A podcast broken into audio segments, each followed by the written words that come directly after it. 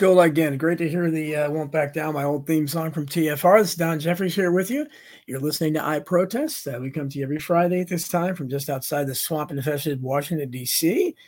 And tomorrow I'll be in uh, pretty swampy New York City, too, as well, for the uh, Free NYC event with uh, one of the, one, with a couple of our participants here today. We're going to have a panel discussion uh, on the subject at hand, 9 11, which is appropriate to discuss. So we'll uh, be talking about all that. We have some uh, great, we have Billy Billy Ray Valentine, of course. and then we have uh, Adam from uh, Deborah Gets Red Pilled. Been on the show. John Brisson, who uh, he's there, but I don't see him. I don't know. Maybe uh, one of the Stepped invisible away. Planes took him out or something. I don't know. And we have Sean Russell, too, who I uh, says he's not connected. And we're going to have Chris Graves. Chris said he's looking for the link, Billy Ray. So I sent it to him on Twitter. Oh, okay. I'll tell him on Twitter. Okay. Yeah. So that's our so so um, Billy. Why don't you want to you want to give uh, more sp- specifics about tomorrow's event first? Well, it's free. We're putting the free in free world uh, NYC. So come down. And I mean, there is absolutely no excuse at this point. And, and part of what I'll talk about tomorrow, and I'll talk briefly because everybody else is, is going to be there giving presentations. You know, Tony's already in. Uh, Tony's going to be in town here in, in, a- in a couple of hours. Charlie Robinson, I think, is already here. Uh, Don will arrive tomorrow. Can't wait to see the man. You know what I mean? And it- that's going to be very cool. But um, part of what I'm, I want to talk about, and I want to address it here with with uh, with everyone too. So keep this in mind: is that um, everything you know 9-11 related. I remember when it was the biggest thing in the alt media when when Alex Jones was all about it. He barely mentions 9-11 now, you know, or or Luke Rudkowski, you know, he, he'd be out there. He he's over with Tim Pool. He has the biggest audience he's ever had. I mean, do something about 9-11, but everybody's forgotten this. I haven't seen uh, Luke Rudkowski down down in in uh, ground zero for years, at least a decade, I think. You know, um, because it's it's just not a thing anymore.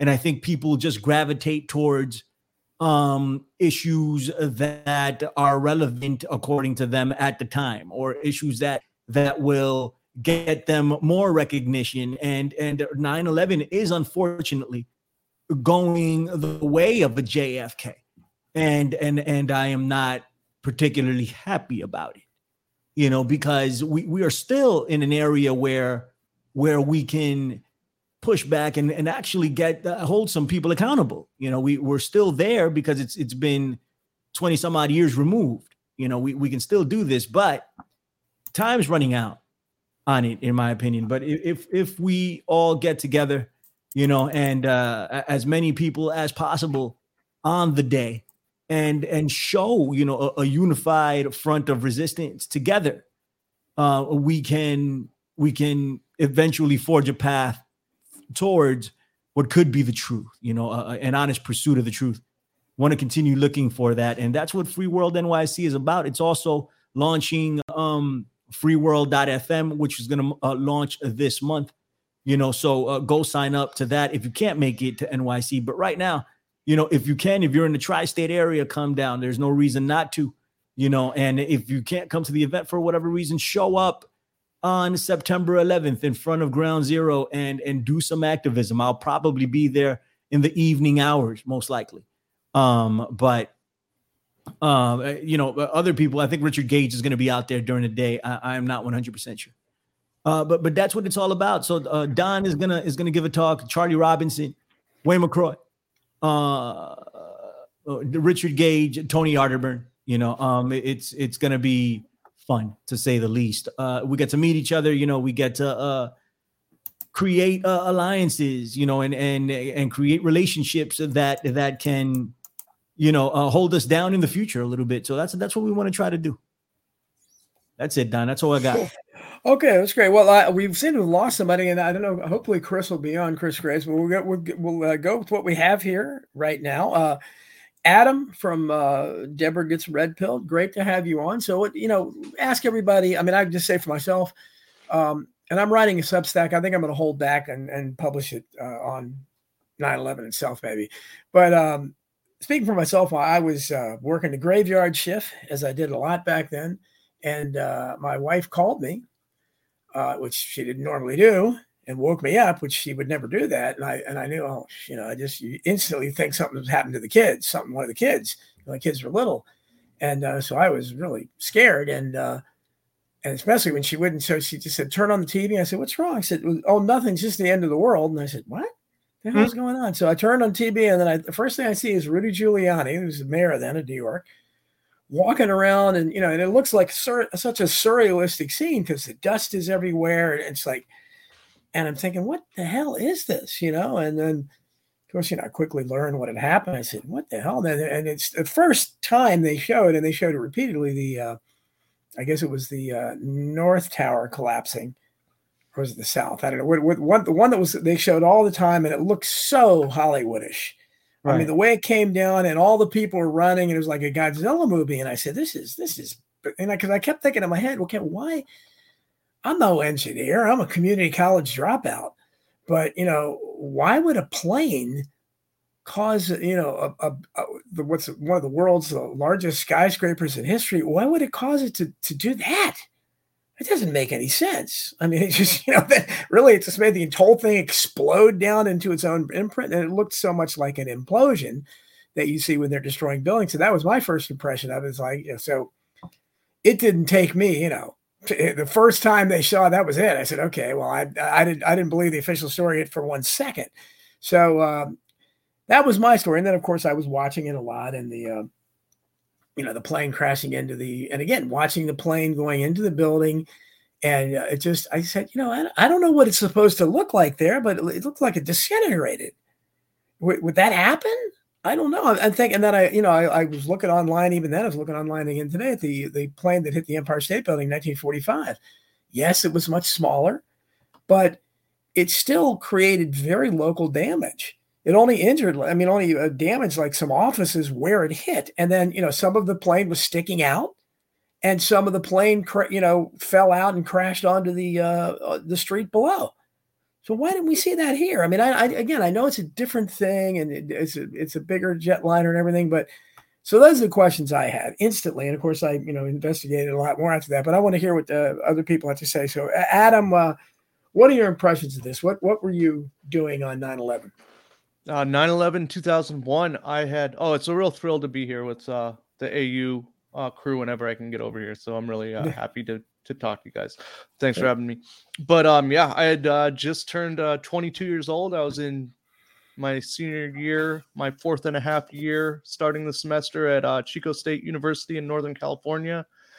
Uh, I'd been out drinking the night before. Um, got oh, I had a, a, friend crashing on my couch. Um, and he came and, and shook me awake at about 10 a.m. and said, "There's been some some some attack on uh on New York City. I, I watched uh, some footage on CNN, threw on some clothes, headed to campus for for what was probably an 11 or 12 o'clock uh, class, and um, there's nobody there. There's one other guy. He was an older guy um, who was like a commuter student, and um, classes got canceled.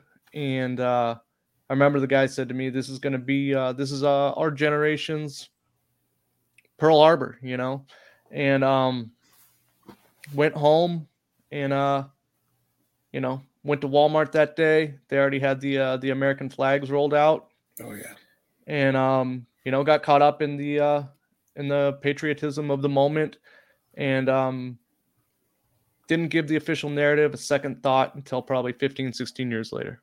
So now I'm at a point where I obviously uh, question the official narrative and um, it's just hard to. Uh, I'm still investigating and trying to figure out who makes the most compelling story, whether it's James Corbett or Scott Horton or uh, Ryan Dawson or uh, Grand Theft World. You know, uh, what's Grand Theft World guy? Richard, not Richard Gage. Uh, Richard, uh, I forget his name. He he makes the most compelling argument for me. Um, so yeah, I I just uh, I don't think I don't think planes hit the Pentagon. Um, there's obviously some weird stuff about Shanksville, and um, Yeah. yeah, I'm just always um, willing to listen to people that know know more than me, and I know uh, everybody on the panel knows more than me, so I'll shut up now. Well, it's great to have you here. Uh, John Brisson, good to see you again. What what what were you doing on 9-11? What were your As first always, impressions? Don. Uh, I believe I was either I think it was ninth grade. Yeah, so I was um I was in ninth grade, and I was in a hut at Southview High School, uh, and we really had no idea what was going on, and um all of a sudden they wheeled a television into the hut and turned it on to uh, the news, which I believe it was CNN we were watching at the time. And and just as such i saw the uh the, the second plane hit.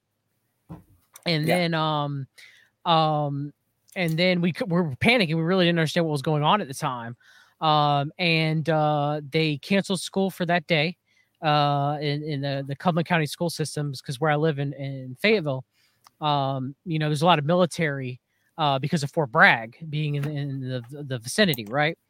And so um you know we didn't go to school for a couple of days afterwards um because of that. And i i remember um um kind of being scared uh not understanding really what was going on um and getting two points of view one from my father who was a conspiracy theorist Hmm. uh who was automatically saying things don't add up about this but he couldn't quite put his finger on it yet Right on. Okay. And my grandfather, who was a neoconservative, who very interestingly enough, I would take his politics Mhm. up instead of my father's, I guess, in some sort of rebellion, telling me that it was, you know, uh, you know, eventually after a few days, uh, Muslim hijackers that we have to go to war with, uh, uh, you know, the the Middle East eventually, right? You know, Right. and so um and so there's kind of like that conflicting uh side uh you know b- uh, between the two uh and then later you know it wasn't until i've talked about this 2008 uh after my dad had passed away 2004 uh i was listening to coast to coast am one la- one night and, and um alex jones was on with george noory and he talked about how 9-11 was an inside job uh so it wasn't till then till i you know had ever considered such a thing even though my dad would tell me I mean, my dad was against the war in afghanistan my dad was against the war of Iraq. You know, he was telling me that was an inside job and I needed to pay attention, right?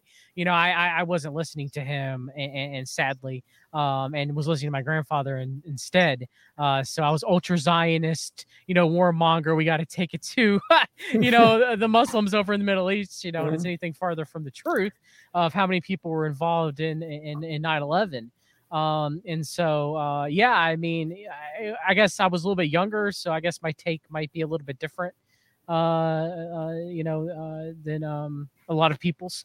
Um but you know it's just it's just interesting. I guess one last thing.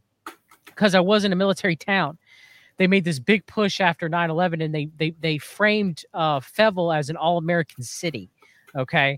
So when the you know united states you know rallied around patriotism it was very big around here. Like the indoctrination was very strong in where I lived. Or if anybody questioned 9 11, where they're unpatriotic and they should leave the United States of America, like my dad would get heckled sometimes by even people he knew because of that, because of how strong Sure. uh, the delusion was around here in Fayetteville, North Carolina.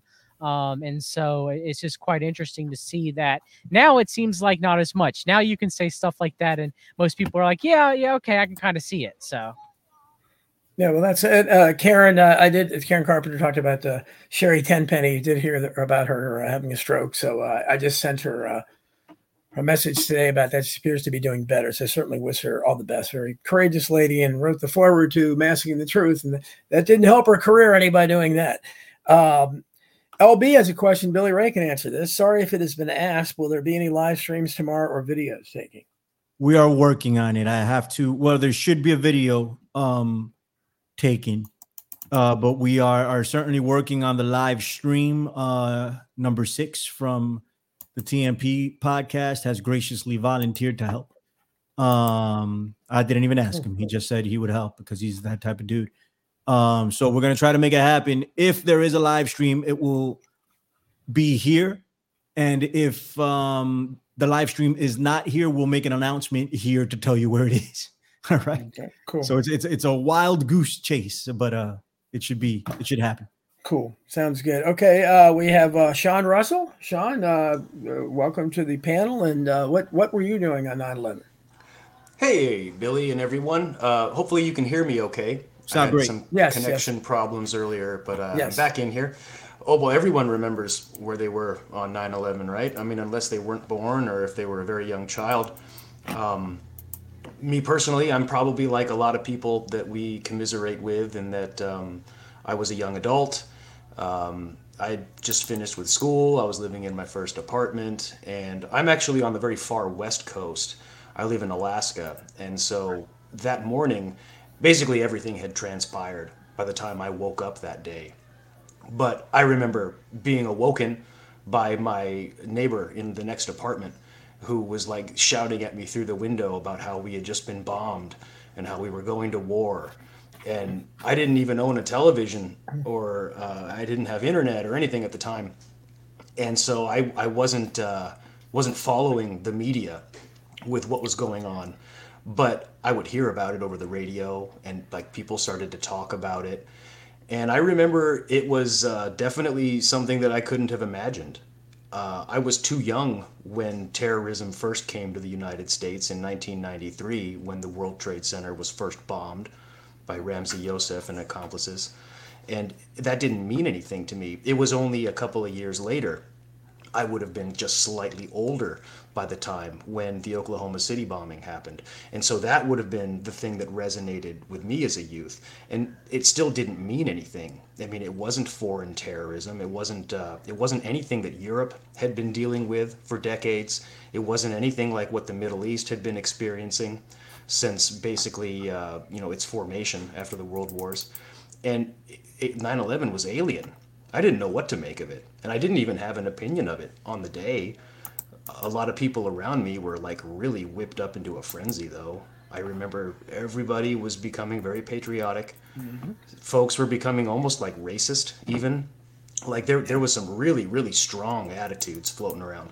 But personally, it didn't mean anything to me. And it was only a couple of years later when, like, basically, I mean, what we know today is like the truth movement, like, was starting to to make uh, ripples, and folks were starting to discuss about how the official story wasn't it wasn't right. Like, there's there's problems.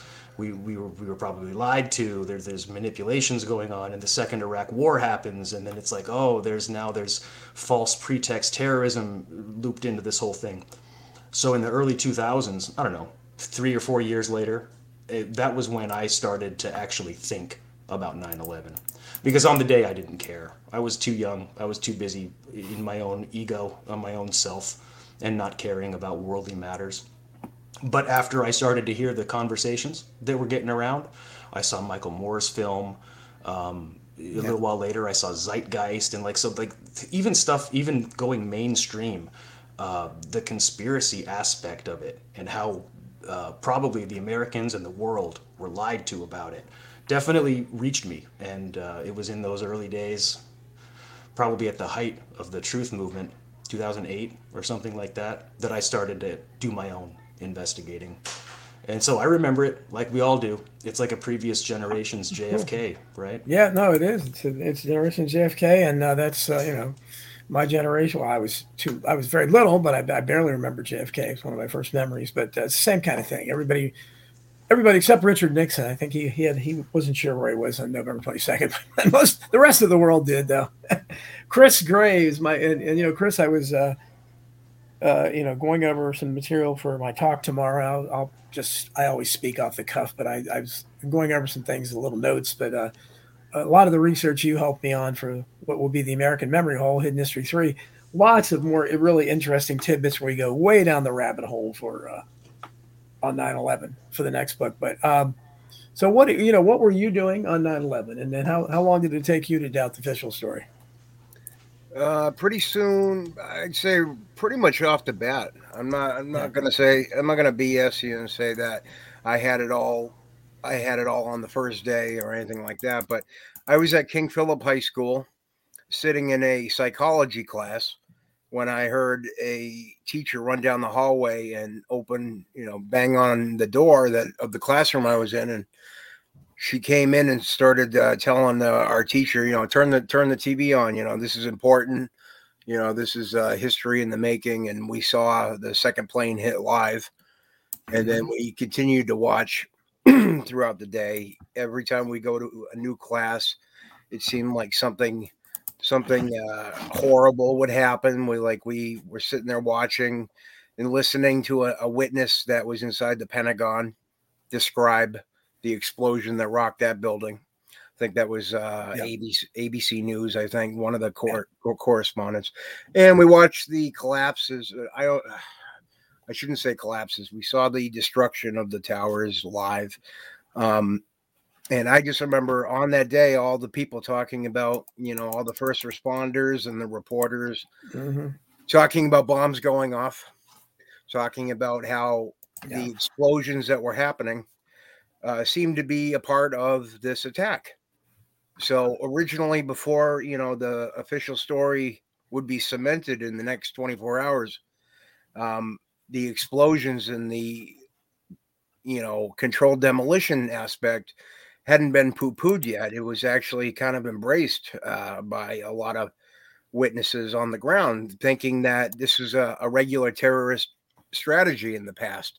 You know, where they would have secondary devices in place to get more casualties of taking out fir- first responders. So it just seemed like this was standard operating procedure when it comes to terrorist incidents, it seemed like. And I remember paying very close attention because I had remembered that the Oklahoma City bombing had footage uh, in the hours after Yeah. that happened, where they were talking about other devices found in the in that building, in the Murrah building. So, having known about that a little bit, uh, about five, six years prior to this, uh, I was able to kind of keep a closer eye on what was going on in real time. And uh, to be honest with you, I don't know what happened, but I kind of forgot about the controlled, the other secondary explosions and the uh, possibility of bombs uh, as the war on terror kind of got rolled out, ro- rolled over everybody. I kind of forgot about the whole questioning, like how the hell did they get at, you know, get so close to the Pentagon? You know, how, what happened to these firefighters and people like Pat Dawson of NBC News and uh, Yes. these reporters. Like uh, there was another one named Jack Kelly that he, you know, you look into how he was taken down, and I think he was taken down. He worked for USA Today. There's a lot of weird, shady stuff with his demise from the news business, and he was one of the people talking about how the FBI found suspicious devices in vans that were underneath the complex. yes, yes, yep, And Not just him, but another guy got taken down, Rick Sanchez yes, for MSNBC talked about that he had a NYPD source that said that they had found suspicious devices in vans as well. All those reports gone away. I was able to find some stuff from my good friend Don here for uh, a book coming up soon, uh, where we actually they have evidence of people on the ground planting things and being Yes. shot at by NYPD. Like as the second uh, the second building comes down. Now, who are these people? And they had mm-hmm. one guy who was carrying around a teddy bear that they thought was Yes. filled with explosives, Yeah. and that was that was in the North Tower, I believe, right Yeah. as it it's coming down. A lot of weird stuff, and you know stuff that people won't touch. You know, because I guess Bernard Kerik, you know, Mister NYPD yeah, commissioner at the time let that that suspect go. So Yeah. A lot of weird stuff going on. So to answer your question now, I was in Wrentham, Massachusetts, uh, at King Philip High School, um, that whole day. And when I came home later on that night, I did not get along with my father, and he knew I was about to become 18 years old. So he goes, "Oh, they're gonna draft your ass, boy." and you know, instead of like, "Oh, Yeah. calm down, son," you know, yeah, like, let's yeah, going on here for yeah. he seemed to take delight in that it was Yeah. kind of weird because it did kind of hit home because all that stuff kind of came i kind of came uh, right out of logan airport uh, in Yeah. boston and i was wondering that day when we were going to see the uh, you know the CCTV footage of these guys passing right through the same, the same security that Mm-hmm. I had been I had been patted down uh, eight months prior because I had a Metallica shirt on as it was going to Florida. we never saw that footage, so that was my 9/11 experience. Well, that's the problem, is it, and that's and you later to become one of the a true Hall of Fame researcher, Chris Graves, and he certainly helped me out uh, so much. But um, Kat Goya on the screen says she hopes she doesn't miss much. Why is there a question about a show tomorrow? Well, Kat, you should uh, know that tomorrow is a free NYC event uh, where I'll be in New York along with Billy Ray Valentine and uh, Tony and Richard Gage and uh, lots of other people, and uh, we're just going to be talking about 9/11. And uh, so look for that on eventbrite.com. Uh, you get information about that. So hopefully we'll be live streaming that, I think. But um, Chris brings up a point, and that's what uh, the book that was going to be Hidden History 3 is not going to be the American Memory Hole. Uh, didn't like that title. They don't like numbers in my titles for some well, they don't like success, Don, because uh, Yeah, I- that's- that's your you think they'd uh, want to trade off by by far my most successful book, but uh, whatever reason, they, who am I to who am I to question them? But um, so um, it's going to have a lot a lot more stuff on many things, but the 9/11 especially. And uh, Chris is exactly right. They had uh, there were reports, and again, these are these were reports from MSNBC, USA Today, local Fox station.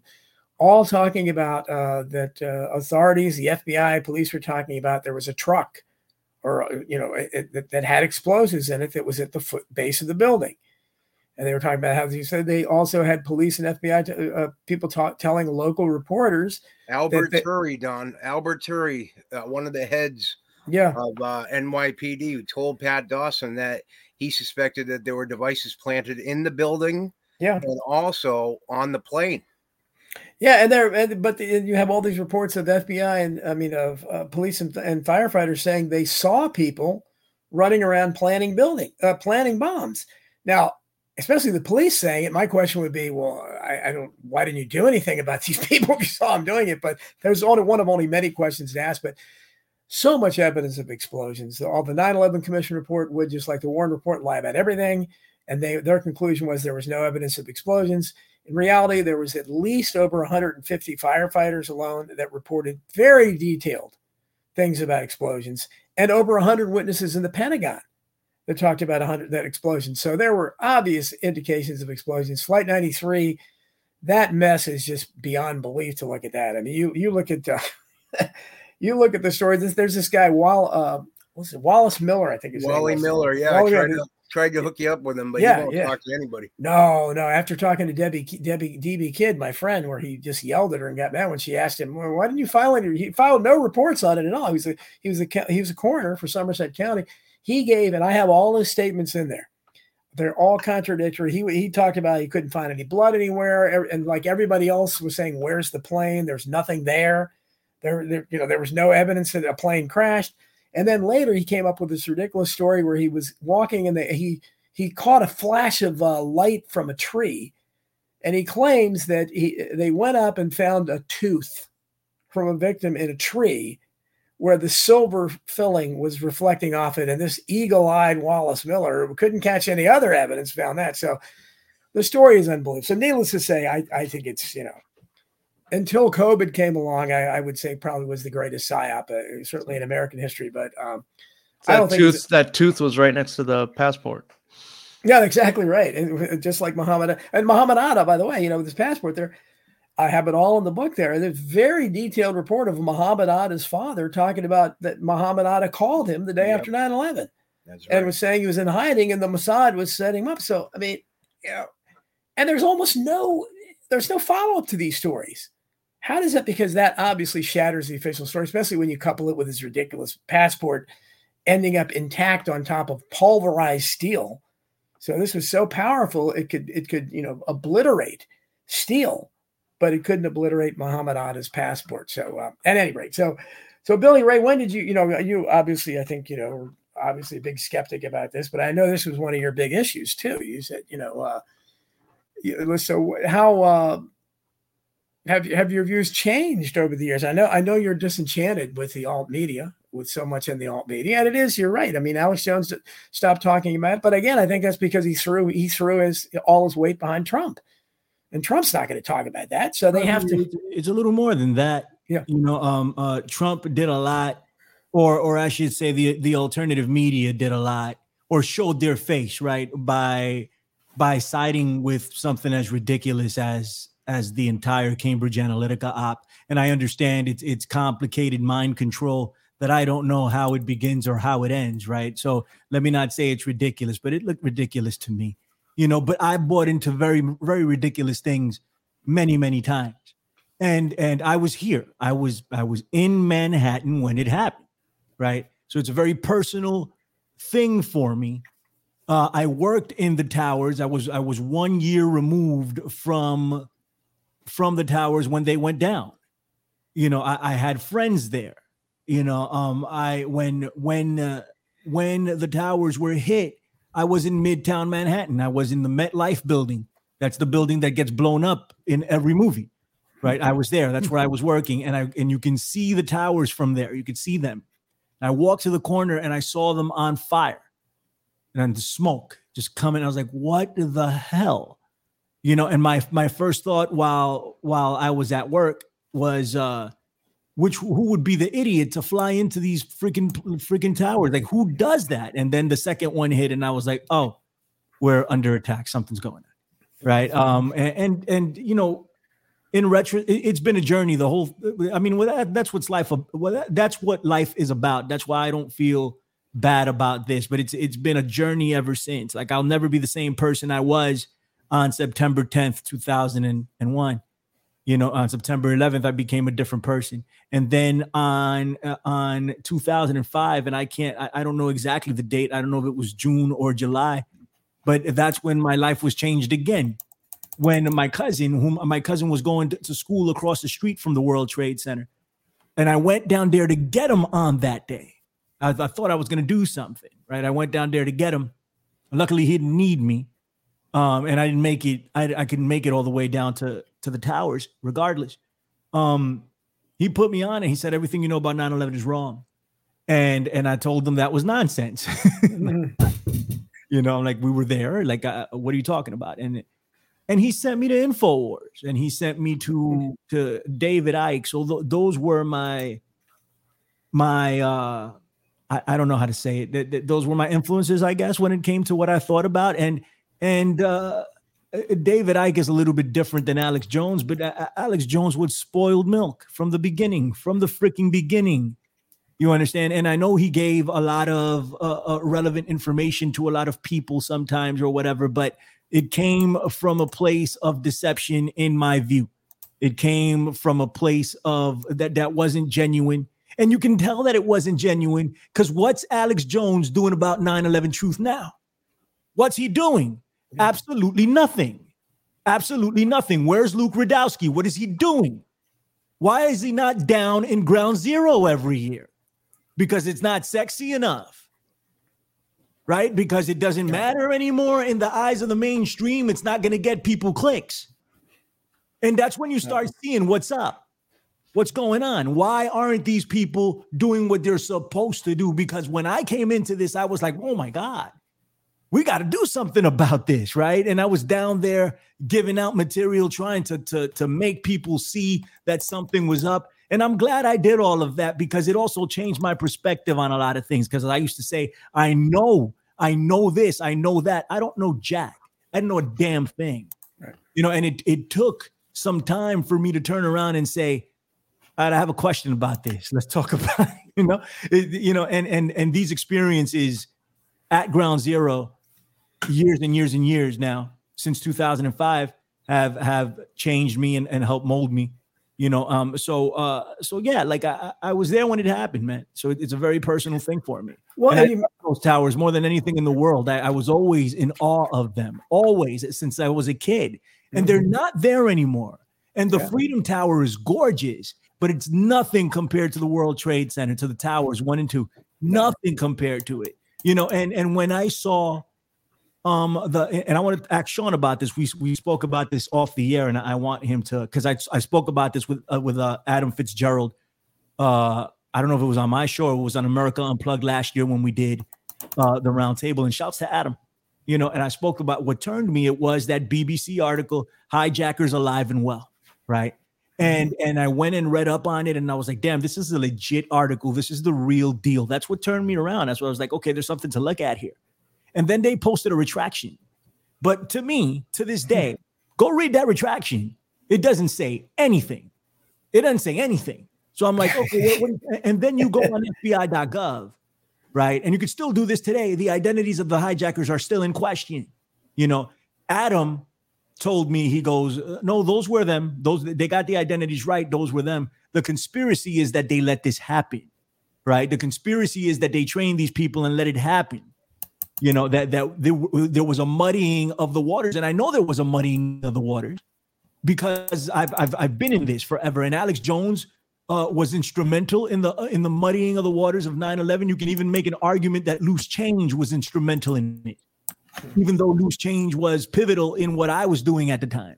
But you can make that argument that loose change was was uh, instrumental in in pointing us in another direction and making us think that we were actually investigating something when we weren't you know, or at least not going down the right road. I'm interested in going down the right road because I know at the very least, at a bare minimum, I know I've been lied to. I've been lied to at a, at a bare minimum. Why have I been lied to for all these years? Why? Why are you lying to me about this event? What, What's behind it? We can prove prior knowledge. We can prove that. We can prove it. There, there is no doubt about it in my mind that there was prior knowledge. We can prove it right? Since 19 since 1970s, 1976, I think it was that the Pentagon put out a whole freaking thing. You understand? Um, um, uh, the, what was it? Um, uh, Condoleezza Rice was warning. Uh, what is it? Brown? I forget his name.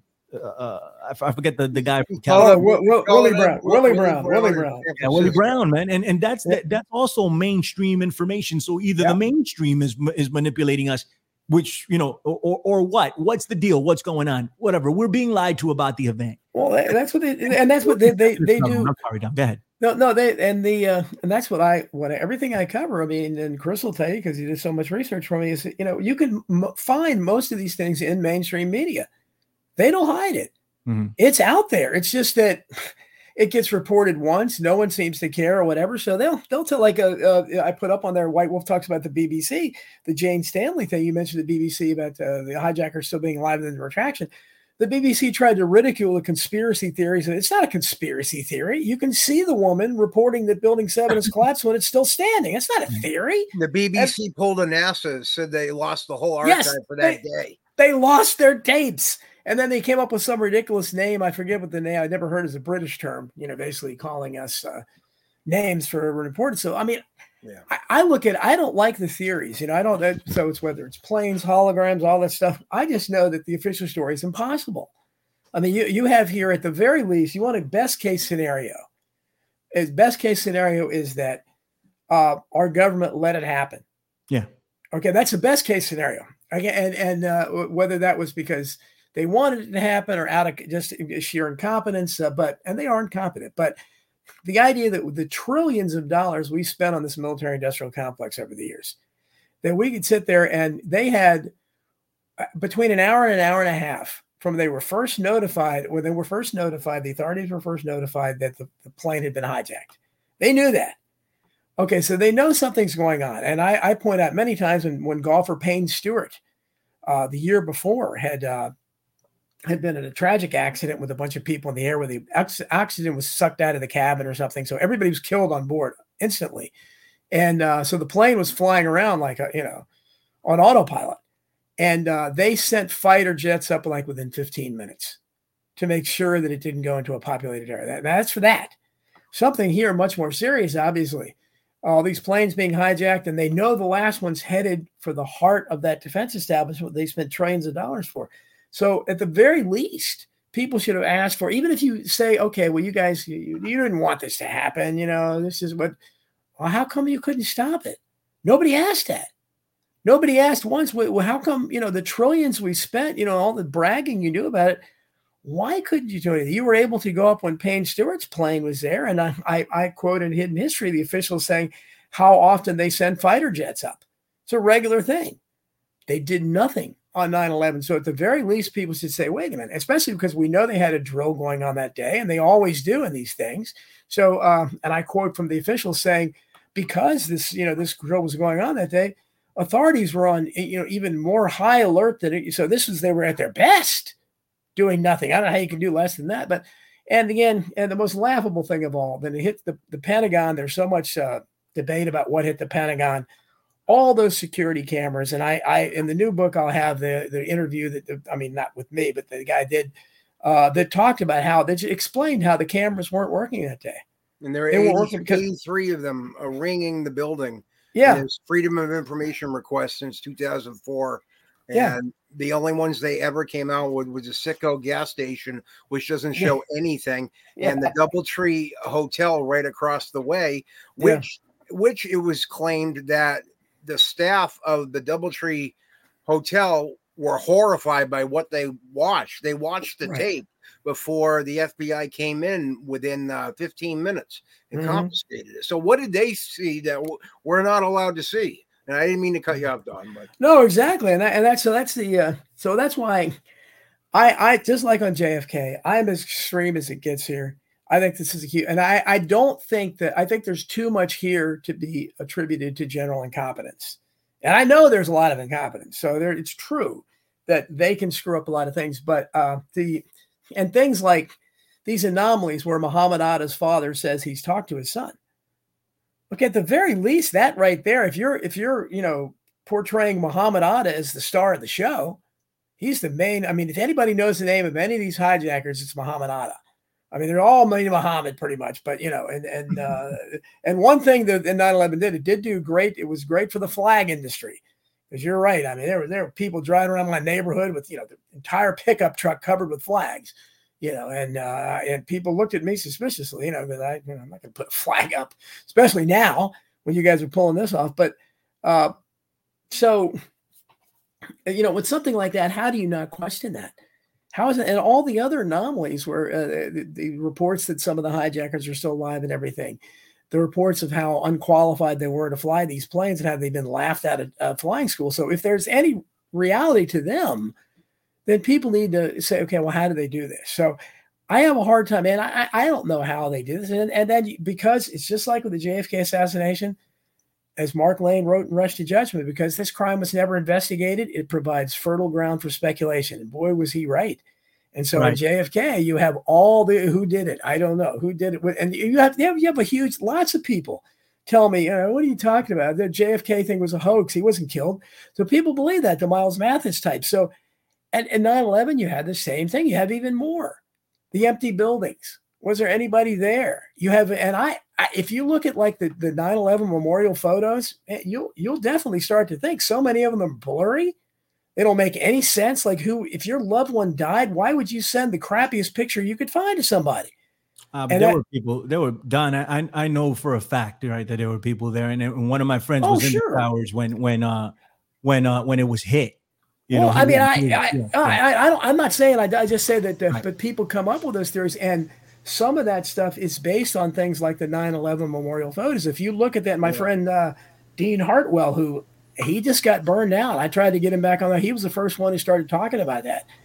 He he's not. he- I don't know what he's doing now, but he doesn't want to do any more 9/11 research. He got burned out on it, and I don't know it's because of it, but he's it's it is what it is. Don, it, it tended to be the uh, the passenger photos. It seemed like not so much the people that died in the towers themselves. yeah, yeah. But it seemed like the questions about blurry photos and stuff came with a lot of uh, the, these passengers, and you know, Yeah, and there's so many. There's so No, many. no. a lot of weird stuff. Like, and we're not saying it's a Sandy Hook thing or anything like that, but there's a lot of weird stuff with memorial photos. Like Don was saying, like you couldn't come up with a more clearer picture. for- Yeah, But Don, but Don is ahead, right. John, yes. But Don is right, though. I want to say though, uh, because of the the movie September Clues, uh, um, Right. that there are people who say that no one died at all in 9-11, Yes, including and- those in the towers. that Yeah, was the muddying the waters of it uh, of it all. That's where it started, and I remember Yes. the same thing with people like here at some point my, my, my old friend Jim people Fetzer, who's done some good work, but Jim Fetzer's, you know,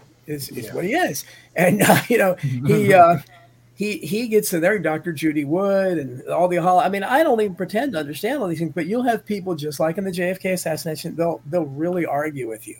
Yeah. And I don't claim to know. All I know is that what they told you is bullshit. What they claimed happened, 19 crazed Arabs directed by the tallest Arab in the world, a former CIA guy, uh, from a from a, a bat cave somewhere that, he, that somehow he had the technology from the bat caves to direct all this and fool all our vaunted trillion dollar uh, military industrial complex. What they told you happened is absolute nonsense and, and utterly in which, impossible. in which they announced he died like five different times. exactly. Six, six from the TMP and I did a whole uh, Osama bin Laden death special like a Yeah. few months ago, and we went through all the evidence and all the announcements over the. You know, uh, one of the main ones was December sixteenth, two thousand one. Fox News, CNN, Yeah. all these mainstream sources said he was dead and gone in December of two thousand one. So what is that about? Exactly. Well, those are the questions we ought to be asking. I, I don't mean to monopolize it too. So uh, uh, go ahead, Adam. We'll let everybody else talk. What are your thoughts? Hey guys, I gotta head out. Um, I got a heart out. I gotta go to family dinner tonight.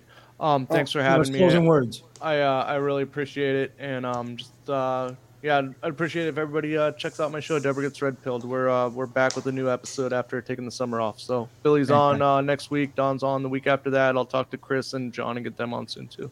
Well, be, all right, thank you, Adam. Thanks for coming on. Later, buddy. Have All a right, good see you guys. Bye. Uh, John, John, go ahead. John Brisson, what are your thoughts? You're muted, John. John, you that's the big that's the biggest thing that i think uh, causes issues with most of these events is you know uh, in the modern truth truther world uh, and me and billy talk about this often is there's a hard line between the kind of the conventional narrative that everything is on the up and up of what is described in the media Yeah. and it's all completely a fake and hoax, hoax and nothing ever happens Right. okay? Where the truth is probably somewhere in the middle that some things are scripted and some things do go live and hot that they don't account for account for because they're not omniscient okay? And some things they do control and want to happen right? There's probably some percentage for each event that we'll never know exactly what that percentage is of those things right? But i think one of the modern uh, kind of injections of subjective thinking in modern day truthism is it used to be people trying to get down to the facts of certain events right of who was involved like who what where why and how right you know uh, of of investigation of of almost what they call um deductive reasoning right? And that's gone now. That's been replaced by it's all fake. Let's prove why everything is fake and Yes. that becomes a problem because then you know the elite which i think are the main people that are propagating this even though there's well-meaning people that believe everything is fake right because that's the the, the, the world that we live in Right. um that um you know now they can pretty much get along get away with anything because it's all fake now you know and so that ends up right being a problem in and of itself and look i'm not saying that there aren't shenanigans that go on that the world elite perpetrate i'm not saying that at all but the thing is is it went from trying to investigate things to oh it's all fake don't worry about it it's just fake Right. uh, you know, and and so you saw that with 9/11, with September Clues and Simon Shack, and if you and if you kind of investigate Simon Shack, his father was a, a world famous Formula One driver and also may have been a Freemason. Okay, so in of Right. themselves, that's kind of weird too Uh-huh, you yeah. know and so i mean it, it's and you mentioned james fetzer uh don who i myself used to look up and admire greatly Yeah. uh, it was even on his show for one episode at one time uh you know now with fetzer you know also pulling the narrative that everything is is fake Yes. mostly too as well too so what happened to find journalism and, and investigating uh Right. you know that's thrown out the window sadly and that's Well, the, yeah, the world that we live in now And, and, you, and you're right, and that's why you know I, I I find it fascinating. Way like Miles Mathis is the foremost proponent of this on the internet, and he notably years ago he said I was didn't exist either. You Yeah, and Dave McGowan. Me and Dave McGowan, I was honored to be coupled with uh paired with Dave McGowan, but he said neither one of us were but we're both ghosts. We didn't exist. Dave was still alive then, so I uh, I emailed him to assure him that I was alive. He didn't even answer, and uh, he's never retracted everything. And I've tried to get him on the show, but he's he is uh, like a lot of these people in the alt media. I mean, nobody knows who the hell Miles Mathis is outside of a very small niche of people. But this guy thinks he's Cary Grant. I mean, he's he he's like, oh, I don't do interviews. Like, who, who else is asking you to do an interview with somebody like me? Really? I mean, I I, I find it because I want I want him to tell me, okay, why why don't you think JFK was assassinated? Why don't you think that uh, Sharon Tate and all the others were not killed? Why do you? He thinks he thinks everybody's a Jew, and that's what gets the thing. Yeah, there's a wildly disproportionate number of uh, Jews in high positions. Yes, that's that should be somebody should try to at least be able to mention it. But you don't go from there to telling obvious Italian people are Jews and all this stuff. He's I, I'm surprised I haven't read somewhere that I'm a Jew. If I get big enough, I probably will. But uh, so it, it, it what it does is it discredits everything else. But uh, people, when you look at things like Sandy Hook and Boston bombing, things like that, and you look at it, it's easy to suspect that. But I, I, I don't think you ever say it. Not because you don't want to be going trial for it, like Alex Jones, because it shouldn't be illegal. But every if you read what I write, I don't draw conclusions. Some people don't like that because I don't know. I'm just putting the data out there for you, and I'm telling you, you're being lied to. And That's also something you do that they don't like that I admire, or something I do too, is you're not a like always spouting out solutions. You're no. saying this is what I know, this is the facts, this is it. And people hate that, Don. They despise people for that. No, just tell the truth. That's the only conclusion I can do is that we should demand truth. We should demand better because I we don't I don't know. We're not in position to know these things. You know, they don't they didn't invite us. If there are conspiracy meetings, we didn't get invited to them. So no, we no we'll never know the full truth of anything. No, you know? but I, am gonna give Sean a chance. Sean, I'm sorry, Sean. You've been go, go ahead. We didn't mean to ignore you. Oh, it's that's that's fine, Don. Um, well, you know, I wanted to interject and uh, sort of play a little bit of counterpoint. Um, and if, if you'll permit me uh, to speak at length here, I think we can we can uh, grapple with some of these uh, topics. Um, a lot of the, uh, I guess the the prevalent 9/11 topics have been brought up in this discussion, and I, I sort of wanted to piggyback off of what Billy had brought up or alluded to. So Billy, you were sort of you were sort of playing around, or you were you were coming within the periphery of like media deception or or public deception, and that's something that I actually took some time away from just looking at I don't know World Trade Center or uh, you know Al Qaeda or you know different things that are like very very directly 9/11 related. A few years ago, I was starting to get a hunch like, okay, we the public are being manipulated. I mean, hey, we all pretty much agree there, right? We're being manipulated. And so I wanted to understand, or at least start to have a, a, a sort of a, a theory, a hypothesis about how do they do it? We're, we're damn certain, right? We know they're trying to fuck with us so I was like, all right, how do they do it? And because we've talked about uh, the suspicious airplanes, um, the uh, credibility of witnesses, or uh, the uh, verification of victims, like all this stuff. These are very these are old 9/11 discussion points. And something that clicked with me was well, when we talk about these things, we become kind of bewildered. We don't we don't know what to trust. It's almost like we we can't we can't be certain about anything. And that in itself, that's like that's an action. That that's like that's how they do it. I think the same thing happened with JFK and a lot of many other topics that are very controversial. We get paralyzed because we're just not sure about anything. And we're we're locked into this circular uh, never-ending sort of um, like weak debate, but discussion with ourselves about how we think everything is suspicious, and we just can't settle on the facts.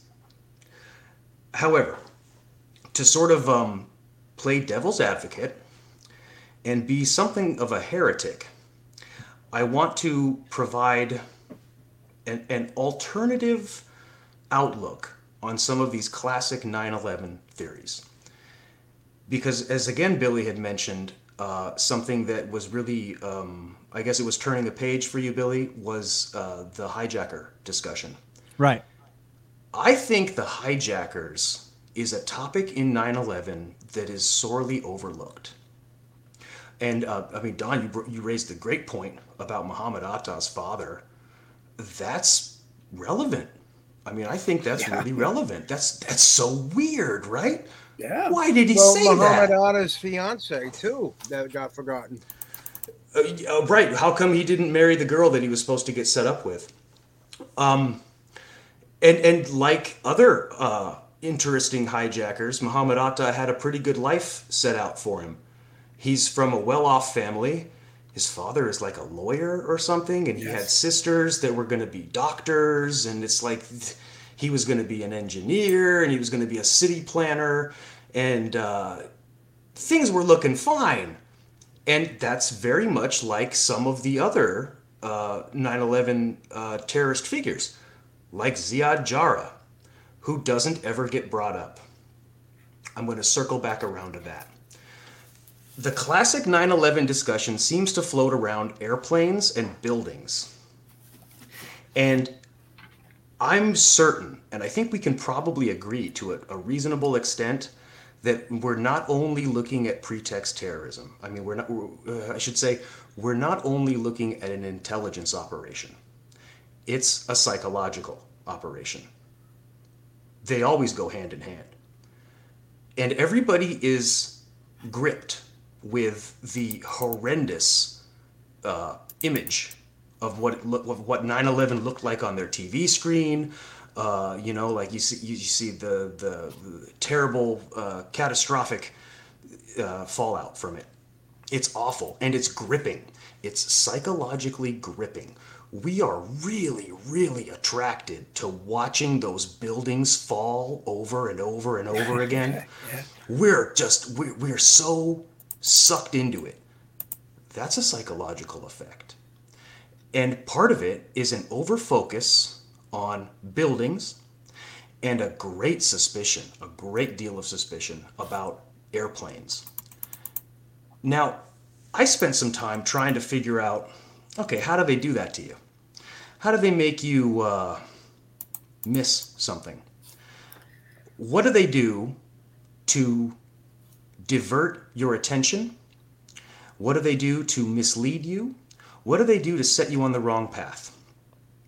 And I think we've been set on the wrong path. And I think it happened very early. The old theory is about how no plane could have hit the Pentagon because the hole was the wrong size. That comes from Thierry Meyssan. He cranked his book out in like 60 days or something. French author Thierry Meyssan showed you the wrong hole. He had it out in front of you by like October.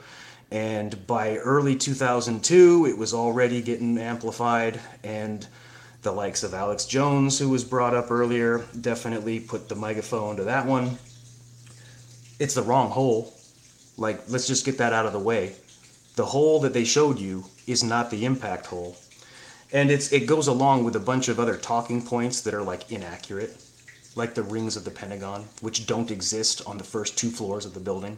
They're only on the top three floors of the building. Well, the well, wait, plane when, didn't when, go you, when you wait, wait, when you when you say the wrong hole, what so what hole are they? I mean, because as far as I know, there's only one hole. What what hole are they showing? If they're not Well, showing the, the actual- classic the classic image is the 16 foot hole, and it's like I think it's a it's a well. There's two of them. One of them is a section of the second floor, and one of them is the uh, uh, interior of the building, which is actually an exit hole. But they're both being misrepresented as The an punch out impact hole, site. right?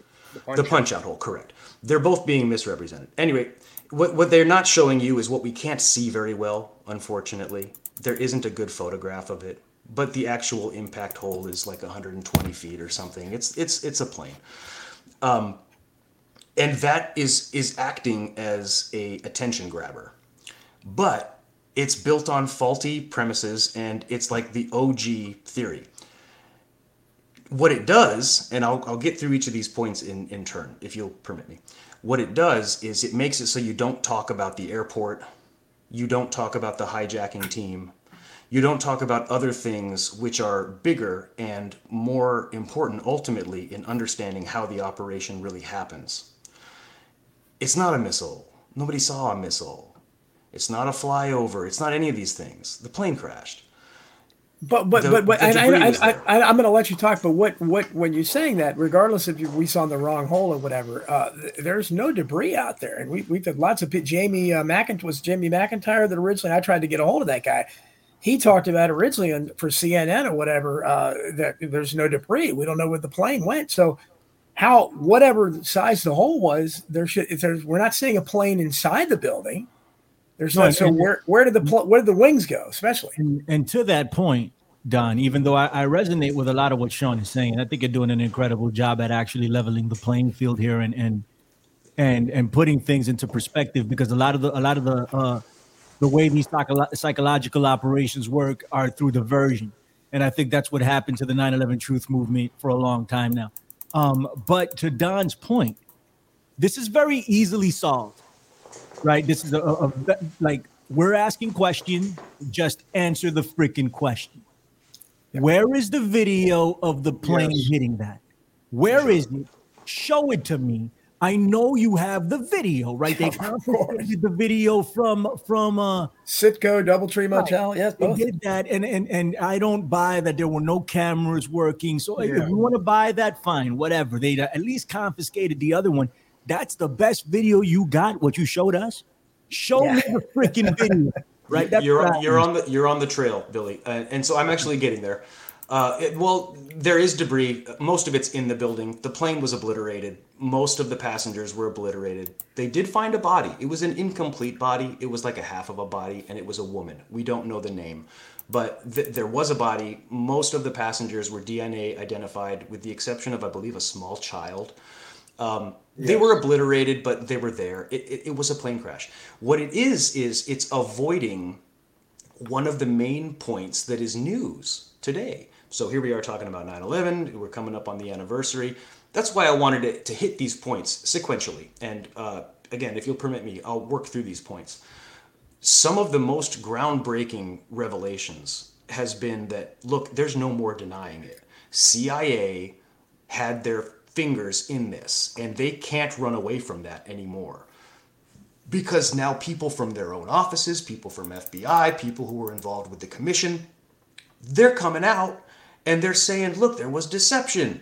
Uh, we know that the CIA, the CIA and the Saudi GID were illegally running a joint covert operation. They're not supposed to be doing this in the United States involving Mihdhar and Hazmi, two of the hijackers who were Osama bin, incidentally, Osama bin Laden's hand-picked Al Qaeda veterans. They'd fought in the Balkans. They were like known terrorists, red flagged terrorists. Never should have gotten into the country. They got in on on uh, you know visas, and FBI wasn't notified. Well, these are two of the guys that helped seize the plane that hit the Pentagon, Flight 77. They got the fingerprints of the intelligence agencies all over them.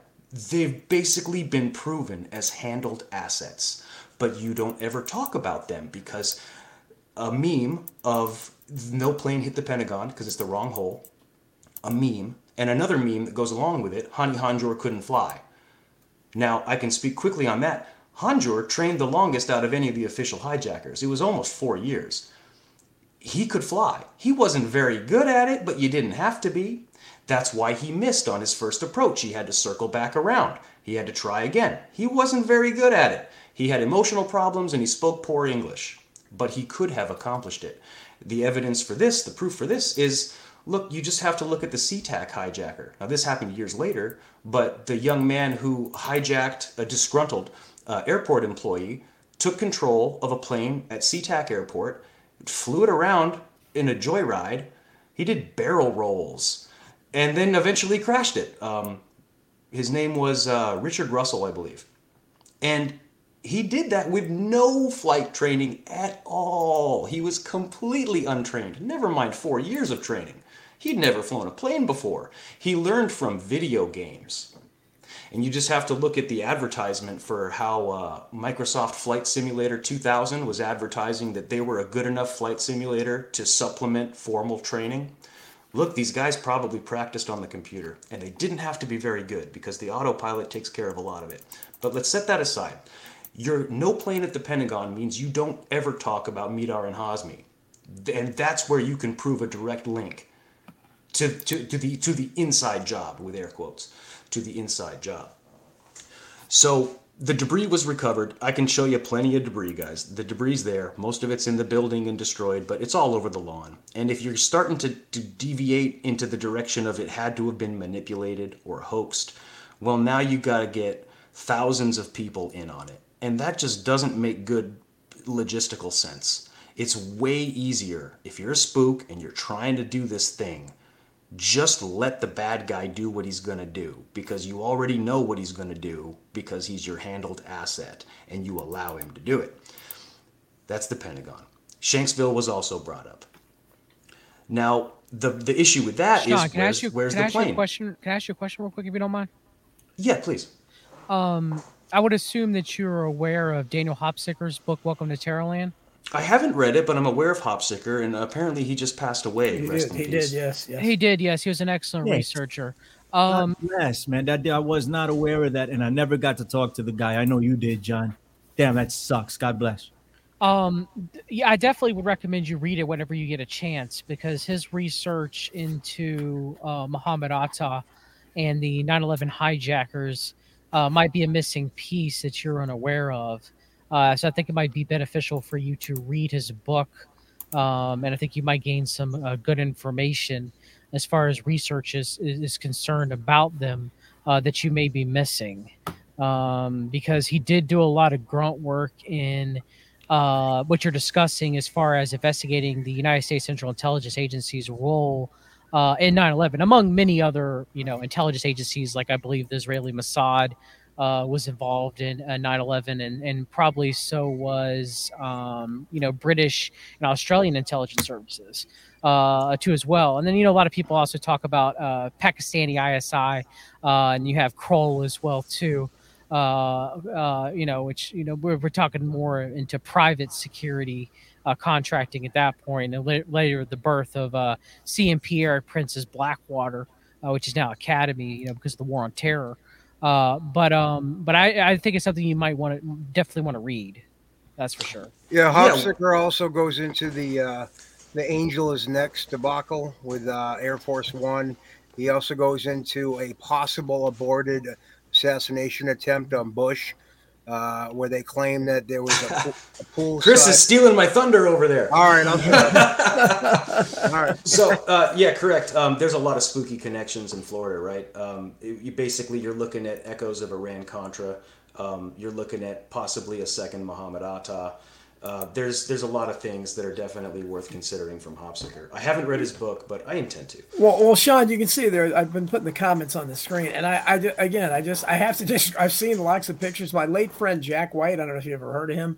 He was uh, one of the first to really. He was a photographic expert. He was from JFK Field.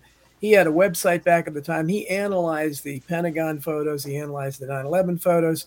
And I, I don't know what you're seeing there. Is that you see John Blasco? That there should have been luggage. There should have been stuff everywhere. And you had uh, um, at least one mainstream reporter Jamie McIntyre, CNN, who's reporting that uh, he's mystified looking at it because there's no debris anywhere. And that's the kind of thing you saw in Shanksville. And I don't know what you're going to say about Shanksville, Pennsylvania, but uh, there are tons. Yeah, okay, because there, I mean, there's there's so much. I would, I mean, virtually everybody that was there, and I, you know, Just you're look at right Indian, next. Indian Lake, Indian Lake, Don. When it comes to Flight 93, Yeah, I I, got- mean, I- it's- I got to go eat dinner. God, God bless you guys tomorrow, Don. I'll be looking forward to listening to your um, Speech Smart Free World uh, NYC. sir.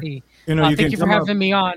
Thanks, I You John. can, you can come up with a better excuse than you gotta eat dinner. You, know, you could say something. I something. do. else. I do have to go gotta bring my know, wife dinner. She is working late. It's not an excuse. a, a, a tree Okay. fell in my backyard. I gotta go take care of it. I, I don't know something. I gotta go. do got to eat eat dinner. I have a family. It's really lame. Very weak. Yeah. And night, so, John. so there is there is an abundance of debris. It's and the the flight data recorder tracks, the radar reports track.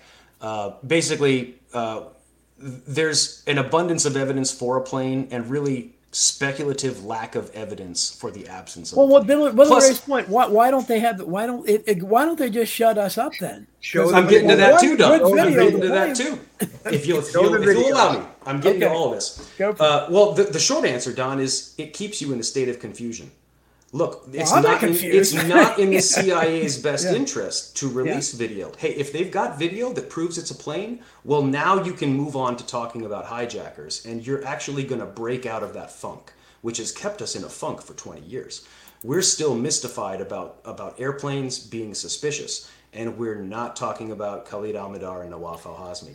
We're not talking about the other hijackers who are even more interesting than them, even more interesting than Muhammad Atta, despite what his father said. So the debris is there. Uh, I, I mean, I've got pictures of it. It, it matches the the flight data, the radar. It all matches. Uh, Wayne Coste did a five-hour presentation analyzing the evidence at the Pentagon, which was narrated by David Chandler, and you can watch it on uh, David Chandler's YouTube channel. Uh, it's uh, analyzing the evidence at the Pentagon. The fascinating thing about that, just tangentially here, the fascinating thing about that is Wayne actually went into that project thinking that he was going to prove how there wasn't a plane at the Pentagon. And as he assembled the evidence, he realized it was. So, something to consider there. Uh, I highly recommend everyone watch that. It's on David Chandler's YouTube. Well, the thing about Flight 93, that's the meme of it that where's the plane? and it's because it just looks like a, a, a mangled, burnt spot in the ground, right? It doesn't look like a plane crash. It doesn't look like a traditional plane crash. None of these do. What in history can you compare 9 11 to? There isn't really.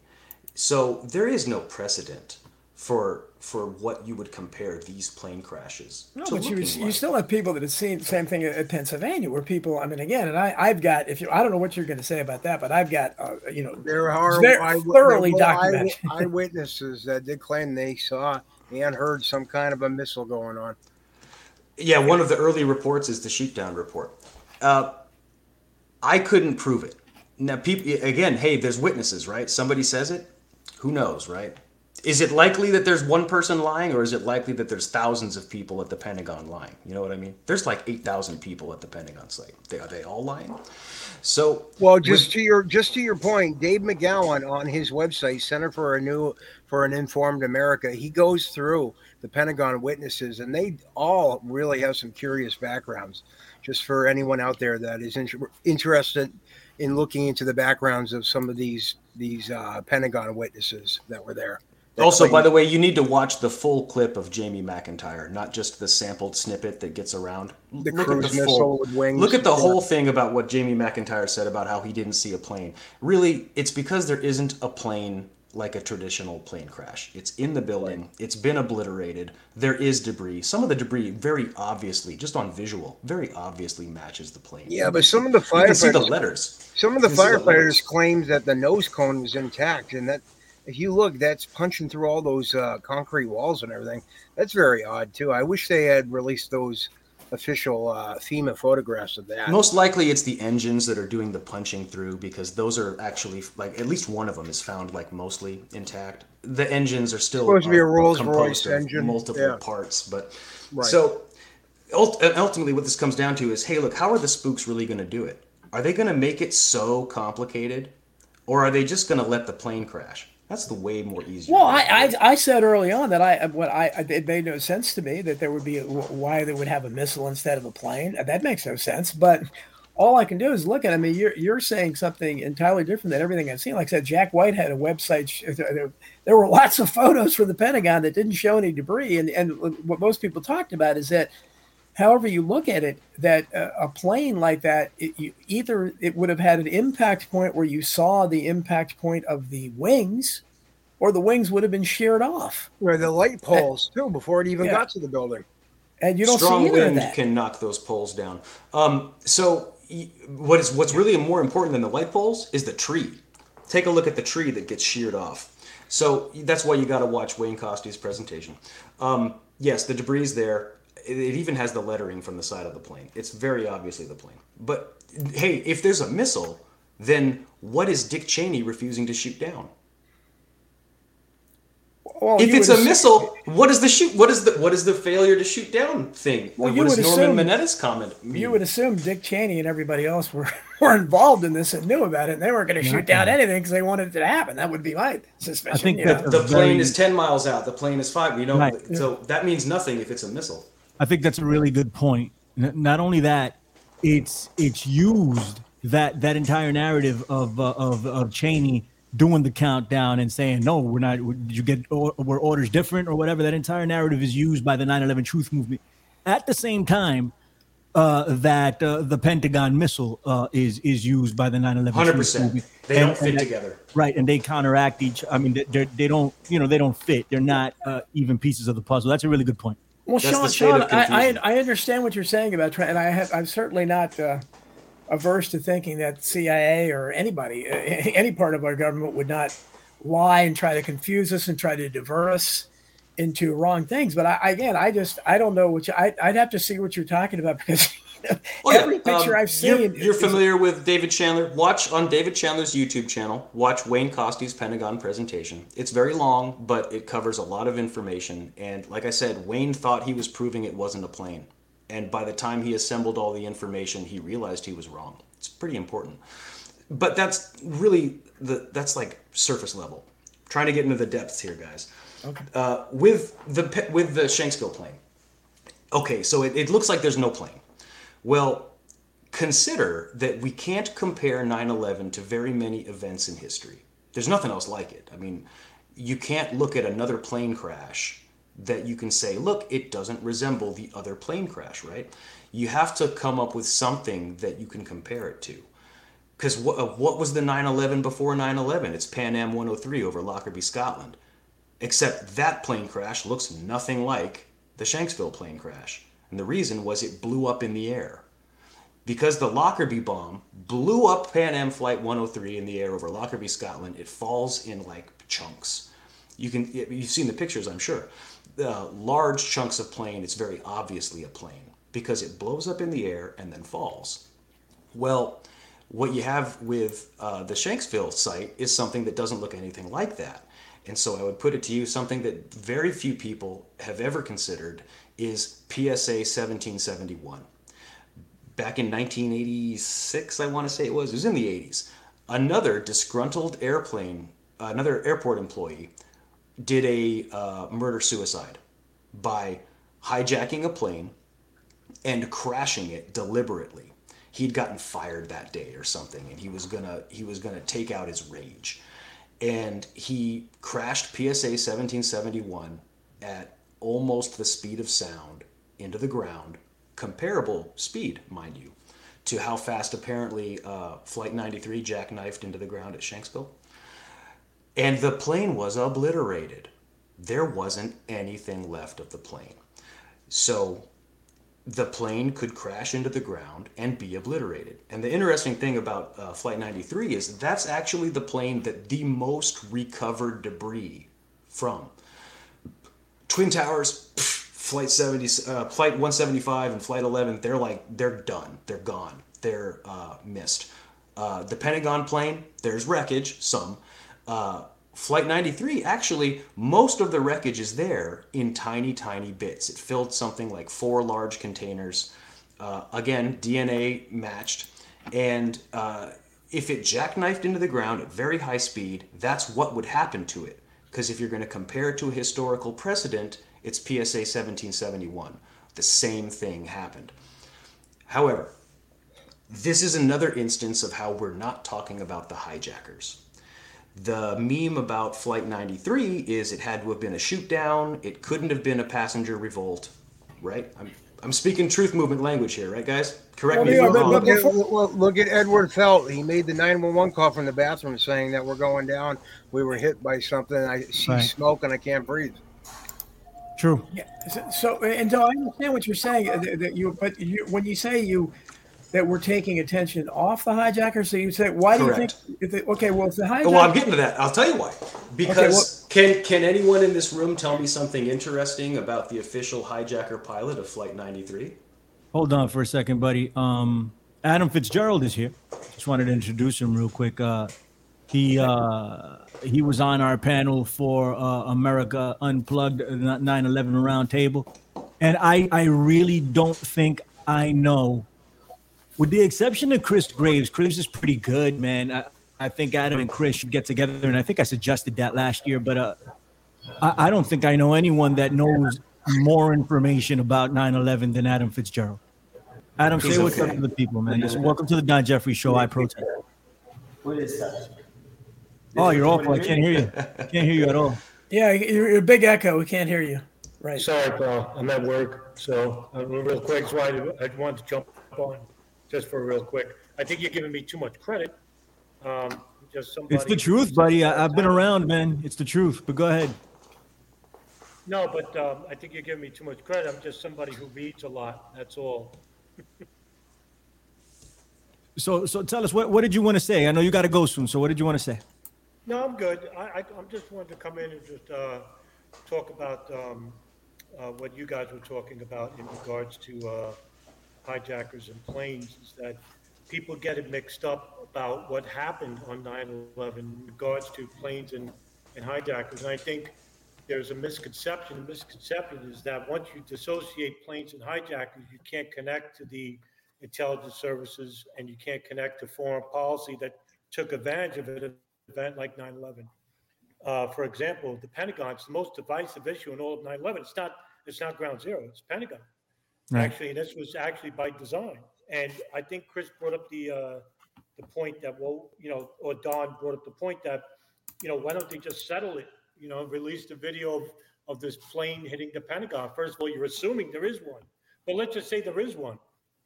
Why would they need to do that? Look where you are right now.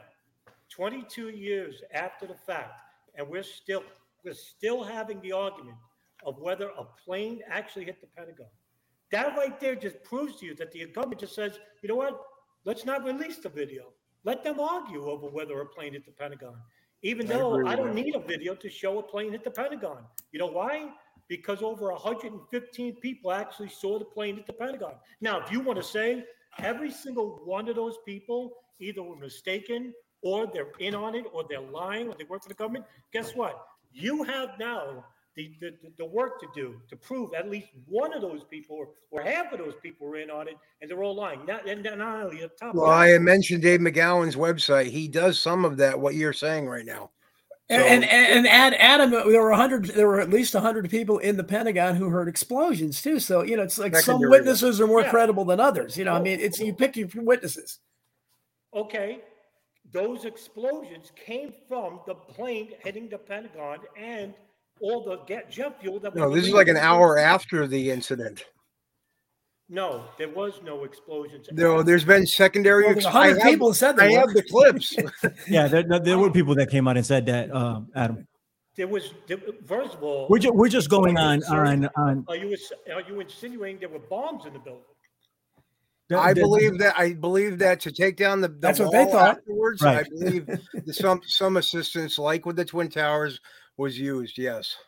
Okay, well then I don't care what belief is. I want to know what you know. Well, What none the- of us know, The witnesses had mentioned. right? We're just we're just going off. We of know what report. you know. We're just we're just Right. analyzing the data and we're picking what seems most credible to us. Right. No, none of us. Right, None of us what- what know credible anything. So what, what? Let me ask you something, Don. Why should I believe anything that you say regarding the Pentagon when I have over 100 people that saw it that was there? You don't have to. Yeah. You don't have to believe anything because I, I I'm just telling you that if and you're you you you guys are coming up with a theory that they're not showing the plane, although they have video of the plane hitting it, and they're not showing because they want, which I can certainly believe they want debate to continue. Right. I certainly believe that, but I I think that that wouldn't stop all debate if they should. Because I've said I've never understood the theory. Why would they use a, a missile instead? So they could have shut me up real early if they had just said that. And but I still would have looked at all the other stuff and said, look, none of this makes any sense. You know, you all did nothing to react to planes flying around. One of them going to the Pentagon in like an hour and a half, and we've got these trillions of dollars spent on defense, and you all did nothing to defend it. So there would still be lots of things to to uh, that that would have been something. But I understand what you're saying there, but I I don't understand most else of what you're saying. The truth, the, the, the, the point, the point is, is that what Sean was alluding to earlier is totally forgotten out by the by the public consensus, and that is the biggest revelation in all of 9/11. It was called the Counterstrail document. It was released in April of this year, and nobody ever covered it. The only people who covered it were Russia Today in the Gray Zone and NorthJersey.com, and it showed what all of us were suspicious about was that the CIA and Saudi intelligence were running an illegal operation inside the United States. And Wow. who were they running it on? Two of the mm-hmm. hijackers of Flight 77, Khalid Al-Badr and Wapa Hasbi. This was known to the intelligence services for years, but they covered it up, the fact. And if there is no hijacker, there's a hijacked plane that crashed into the Pentagon, you lose that connection. And that and that document doesn't exist. And all these people that were working to cover up the fact that these two men inside the United States, protected by foreign intelligence, well, guess what? None of those people exist because those two hijackers don't exist. The Israeli uh, operation that was happening inside the United States in the year 2000, 2001, that was covered by the Gerald Shea memo. Well, all those people that were monitoring the hijackers on the East Coast and Southwest, all those people don't exist because if there's no hijackers, there is no intelligence services monitoring these people. We don't know what they collected because all those Israelis that were working in the Austrian wing and the moving front companies, well, their information, it went with them because we deported them. That's the first thing we did. Same thing for the Saudis. So all the people that may have specifics about 9/11, they're all in on the cover up regarding. But I thought, but I think what you, what what you're Adam, what the gist of what you and and uh, Sean are both saying is, it, it tends to put focus uh, uh, to go away from what most of us believe. I mean, credit to Alex Jones or whatever. I believe this was an inside job. I think most people do too. I think that this government wanted this to happen uh, because they got a lot of mileage out of it. I, I, I refer to the America we live in now as America 2.0, and I think it was America 2.0 was born on uh, September 11, 2001. They created Homeland Security. They created the Patriot Act. They created free speech zones, crackdowns on civil liberties. None of that would have happened without 9 11. And so when you talk about, especially when you talk about Saudis, I think the Saudis are, you know, are just complete smokescreen. This was not done by Saudi Arabia. This was this was something. you know? Well, because if, if it had been done by Saudi Arabia and they were actually our enemy, our trill, multi-trillion dollar military industrial complex would would have sent fighter jets up as they did when golfer Payne Stewart's plane uh, had been, uh, you know, uh, formed involved in a tragic occurrence a year before, and, and they did it multiple other times. Saudi Arabia is like Cuba with JFK, in my opinion. Yes. I, I I think what what what uh I think we can all agree that I, I- think and, and Sean and and uh, Adam tell me if I'm wrong, but I, I think we can all agree that that that we think the CIA and, and elements within the United States had something to do with this, right? So we can agree there, right? And and I do think that what Adam and and Sean were talking about in relation to the Pentagon makes a lot of sense as to why they haven't shown the video because there's There no have it. real explanation. There, there's There no real it. explanation as to why they haven't shown the video because that's the simplest thing. And I've been calling for it, and Don's called for it. I know Chris has called for it.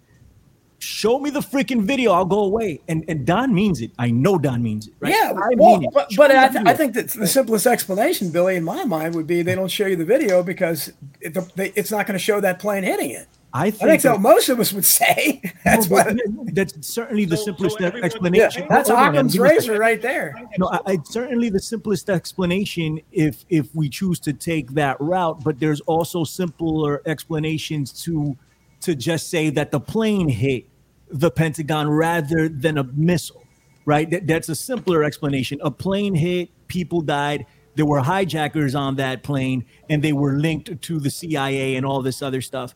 But instead, they give us the, the missile, right? And the missile hit the Pentagon. Then we have to do the mental gymnastics about what happened to those people. Where did they die? What happened to the hijackers? Where'd they go? What? Where's the link between the hijackers and the CIA that was proven? That's out the window. So I get all of that. Yeah, Billy, get you're on it. That's Yeah, where I- I'm coming from. I and get gentlemen, if you'll that. That allow me to a lot of continue. I'd, I'd like to cover just a few more points to bring it around full Yeah, circle. real quick, because I, I have some things I want to address from the chat room. So go ahead. Right, right. So Don, If- whatever you want, go ahead. Yeah. And so Go ahead, Adam. basically, I mean, I'll try to wrap up quick here. Mm-hmm. Um, I know I'm taking some time and also being heretical, so I'm sure I'm enraging the chat. Uh, yes, I'm, I'm, a- I'm, a free convinced. purist. Uh, you- It's the it's the they're, they're planes. They're planes. They were hijacked by hijackers. And if we're gonna if we're gonna touch briefly on Saudi Arabia, because really I don't think that's the intriguing part. I'm trying to get to the good part, guys. If they were talking about Saudi Arabians, well, look, why didn't they just make them Iraqi? Hello, if there's something suspicious about these hijackers, look, they should have just made them Iraqi. And it, like, if you're gonna plant a passport, why don't you just make him an Iraqi instead of making him a Saudi? Because that makes it way more complicated to sort out. It doesn't look good. Saudi Arabia is like, what? It, you you don't put blame on them, not on purpose, because that just doesn't make things good for you. Currently, we're pressuring Saudi Arabia, you know, because of the oil market and stuff. It's probably why the Canastraro What about the document Encore got released.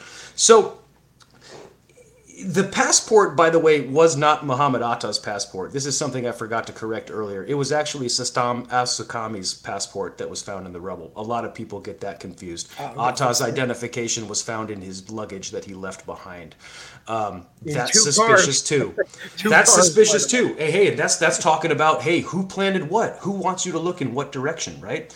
But at the end of the day, these guys were Saudis and they were not Iraqis. They should have just made them Iraqi.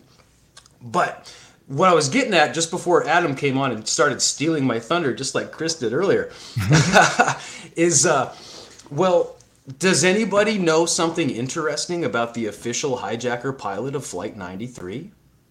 Nah, man, tell us, man. What's up? Something should come to mind right away. It should come to mind right away. And this is why I'm talking about misdirection and how Connections in Mossad, right? it, oh, Chris gets it. So, as long as we're talking about how there was something suspicious about the airplanes, we're not talking about the airports, we're not talking about the hijackers. It seems kind of weird that if you're going to have a fake hijacker or a fake hijacking or some kind of hoaxed airplane event, why are you making it Ziad Jarrah? That's a really weird thing to draw attention to. And nobody talks about Ziad Jarrah because all they talk about is how the Let's Roll story is wrong and how there was no plane in the hole at Shanksville. Those are the popular memes. I think it should be a way more popular meme to talk about the fact that Ziad Jarrah comes from a family of Mossad spies going back decades in Lebanon. Damn. Hey, by the way, Lebanon, that's where Thierry Meyssan wants to retire. He feels more connected to Lebanon than he does his homeland of France, and he's the guy that told you that no plane hit the Pentagon in the first place before it was amplified by Jonestown. So, Ziad Jarrah is supposed to be the official hijacker pilot of Flight 93, but wasn't witnessed on the plane. None of the phone calls, which there were like six, I think, phone calls from that flight talking about what the hijackers looked like. Right. I think one of them said they looked Iranian. That's kind of interesting. Uh, But, but, but, this is this they- is where I'm sorry, but this is where you get it. That's why I want to. I, I don't want us to get lost in this because I understand what you're saying, and, and you have a valid point about uh, wanting to get us confused and you know argue over things and everything. But there's so many things in this thing. For instance, the phone calls. Steve Cameron brought it up earlier. I talked about this in Hidden History. Those phone calls were impossible that they claim they made. All of them from uh, what's her what's her name the uh, the Hmm. woman that they claim was part of the Clinton Hitler. They've just written a book on Hillary Clinton. The woman, with the talking head that was uh, what's her name, uh, Chris? It was married to uh, Barbara Olson and Ted Barbara Olson was married to Ted Olson. All these kind of histrionic. I mean, what that that could obviously was part of the psyop. I think. I don't know why they were doing that, but those phone calls were impossible. We know. And somebody, I wanted to. Karen Carpenter asked about the jumpers earlier, and I go down these rabbit holes. I want to see what your guys' thoughts on this. Uh, you know, I I was I, I talk about it in the next book. First of all, I found the official NIST report on on this about the jumpers, and uh, they claimed that the first person jumped four minutes after the first plane struck the North Tower. Now, I'm sorry, that's absolutely impossible. How would you become suicidal in four minutes? You had no idea that this ridiculous thing was going to happen. Where supposedly was, the entire building was going to collapse. People were, according to the uh, the Naudet brothers, and Chris knows all about them. They're very dubious on their everything Yeah. about the Naudet brothers are very dubious. But uh, they claimed that the bodies were falling. People were jumping on the, at the rate of every forty to fifty seconds. Okay. So Don, Absolutely just to your point, Don, um, it, th- there's there's a big dispute about whether the phone calls were possible or not. Um, Yes. Uh, look, I get it. Why you think it's the phone calls are not possible, but let's just you know we're just playing around with like a push and pull here. Well, the phone calls don't go along with the official story. So unless there's some kind of double bluff going on in this psyop, it's kind of peculiar that the phone calls contradict the official story, like the phone calls from Flight 93, which all of them that talk about the hijackers specifically and are describing short, they're describing short, dark-skinned males. but there are only three of them, and there's supposed to be four hijackers on that plane. All of them are telling you that there's three hijackers. So the phone calls don't match the official story. Just to, to uh, as a uh, as a little piece that we can tack onto that. Well, the They key also point reported that gu- firearms were on the flight too. there could have been a bomb. There could have been a, a gun. There, there were probably long knives. And all of that has to do with the airports, which we don't discuss the airport infiltration. and what sort of what sort of network could have been capable of infiltrating these airports? Because the airplanes don't exist or the hijacking doesn't happen. Everybody's thinking about how none of that conventional, historically demonstrable terrorism exists. And they're definitely not going to dig through the 1980s and Well, look well, at pretext let me ask terrorism. You, let me ask you real quick, because again, I, I, I, you've had lots of chance to talk, but I, the uh, flight 93. What do you say about people, including the mayor, reputable witnesses, who say flight 93 landed at Cleveland Airport? Oh yeah, that's weird as fuck. I mean, wait, I mean, again, how, how do you make a mistake like that? Th those are the kind of anomalies. That's why people come up with theories that everything's fake. Because none of I talked about the jumpers. You're not going to start jumping four minutes after a plane hits. That's ridiculous. That's Just not a because of the theory. That's- fire. That's the in four minutes. That's the NIST report. Could have been. And, and and again, Jack White and people showed how many of those people there was no imminent danger. There weren't even flames visible in a lot of those places. And it, it's it, but there's, anyhow, a woman, there's a woman standing in the impact hole. yeah, I mean, it's just, it's just, they, there's so many questions like that, and that's why people, the Naudet brothers, we talked about, they were there filming, so and they were working on a film. One of the guys they were working with was a firefighter slash actor. This is not a theory, and they were supposedly going behind the scenes of the firefighter training or something. He happened to pan up just in time to catch that. He didn't see that. He just happened to pan up at the building the instant. So he's got the only view of the first plane hitting the tower, and his reaction. Is Well, they very- heard the plane going overhead. well, it was just again. This is very. It, it- you read what I wrote about it in there, but there, I mean, this is also the guy that they, they talked about the people burning burning in the lobby, eighty floors below. How are they? How are they possibly affected by? Oh, Yeah, well, it was man, a yeah. magic jet Chris. fuel cocktail that had already Oh, come right. down the Oh elevator. yes. Oh Chris, yes. What's the name of of the Honduran cat? I forget his name that he was in in the basement. You're talking about William? Oh, Rodriguez, Rodriguez. No, no, William William, no, William no, no. Rodriguez, Felipe It was another David. guy. Felipe Right. David. Right, yeah. and, and he was burnt to a crisp. His skin was fa- uh, falling Yeah, off. and and and he, Yes. I, I am. My mother's from Honduras. We're from the Bronx, um, and um, there's connections. We all we're all connected in some way, shape, or form. That the community, and um, it came from someone that knows him.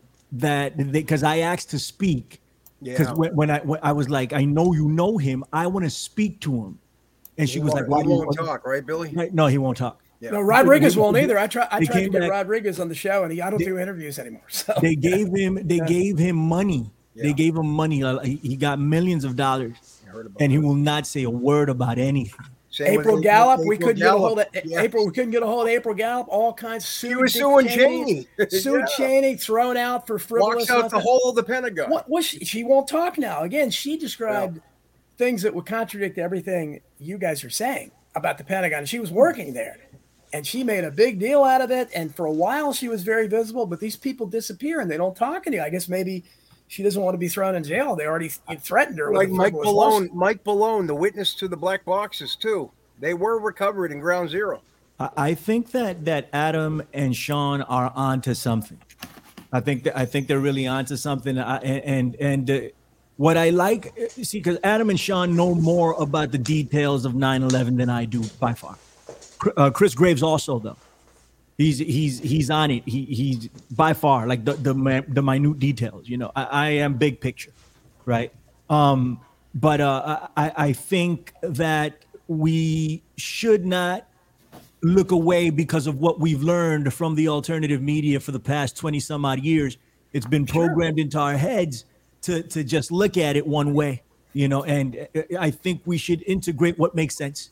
If it makes sense it makes sense right and and uh and i think that's the way we get to the truth i, I don't know that's that's Well, my and, and, and I, I certainly I, I don't I, I you know I, I have I'm a free speech purist. If you know anything about me, I'm a civil libertarian, so I would defend to your dying day your guys' right to say it. I'm not, I'm not going to call you know uh, argue with you over anything. I'm just, I'm just trying to present what I know And Mhm. I, I've studied this for a long time as well, but uh, certainly you have, and you know, you do have a point about them wanting to get us confused and wanting to get us to, you know, misdirect us and get us in the wrong direction. Certainly, I have no doubt that CIA would be involved in something like this. But there's so many elements to this, and you, you should, you know, read what I've written, and uh, a lot of it, uh, Chris has helped me research it, and uh, there are just so many elements to this. The mysterious deaths, you know, the guy Dylan Avery, who also I can't get you talked about loose change. Dylan Avery doesn't answer me, even though I'm friends with his mother.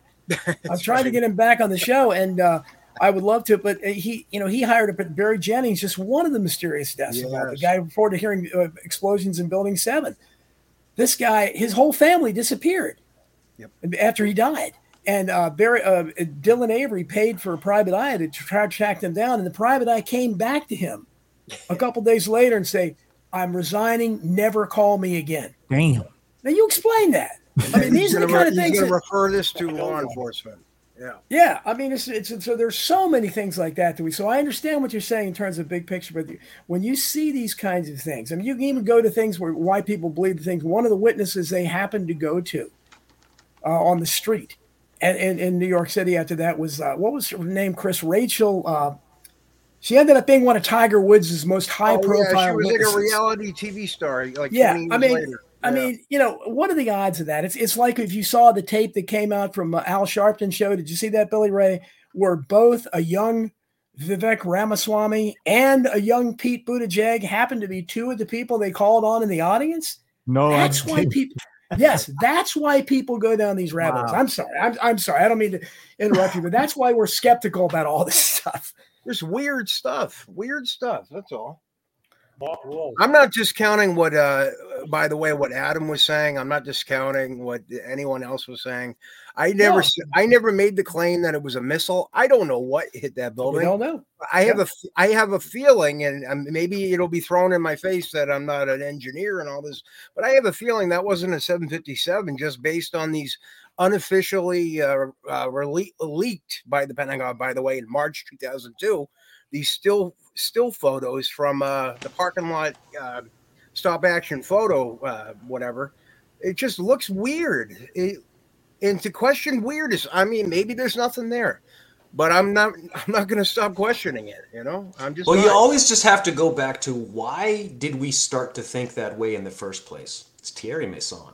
I know Because he, showed you the had- wrong hole. Yeah, that's, that's and- bottom him- line is why did we get on that track in the first Well, it was place? it was a combination between his book, which became a bestseller over here apparently after that, but also Hunt the Boeing, that website, Hunt the Boeing, was the other one about like, oh, is the hole big enough or not big enough? I remember that was a really big, popular website at the time that was pushing uh, his uh, his book basically at the same time. It was- Can Chris, get I'm glad you brought uh, up the stop motion because uh, I'm convinced that the simplest ex- uh, we love Occam's razor, right? We apply it when possible. well, it Cam- gets camera weaponized. frame rate.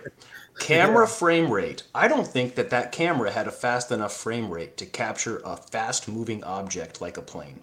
Okay, It's, fair it's en- designed to capture a car or a pedestrian. That's fine, fair enough. But 83 videos under Freedom of Information requests by Flight uh, 77.net back in 2005, they were documenting all these uh, Freedom of FOIA requests. Right. And eventually it led to the Doubletree Hotel and the Citgo gas station videos, which didn't really show us anything um, in the background. I mean, And they may not because none, none of these cameras are positioned to be capturing an airplane coming no, out but of the man, sky come on. and hitting the 83, 83 can't do it. It's one of the most surveilled buildings in the world. Give us Yeah, one. man. That's give the us thing. one video. No, but, but but that's the thing, right? And and I agree with Don and and and Chris on this 100%. Right? They should show us something. They should. And it'll it'll go away.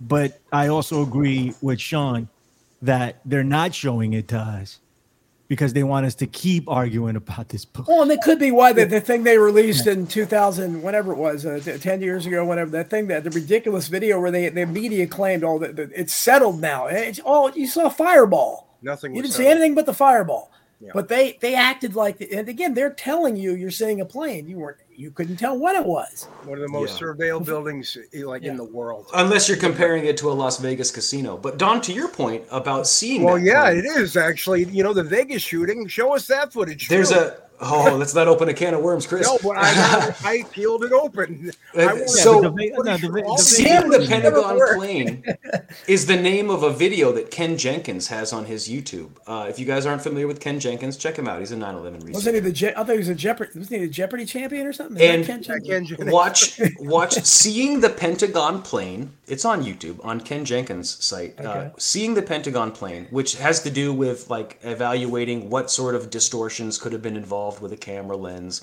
uh, it's etc he's convinced that and I believe David Chandler agrees with this. He's convinced that yes, it actually is capturing a plane, but it's it's all distorted and it's not capturing it at a good speed. Show us all the videos. So They're right, and and why would they hold it back? Because as soon as you get over that hump, you start to ask questions about Mihdhar and Hazmi, and they've already got their feet to the flame on Mihdhar and Hazmi.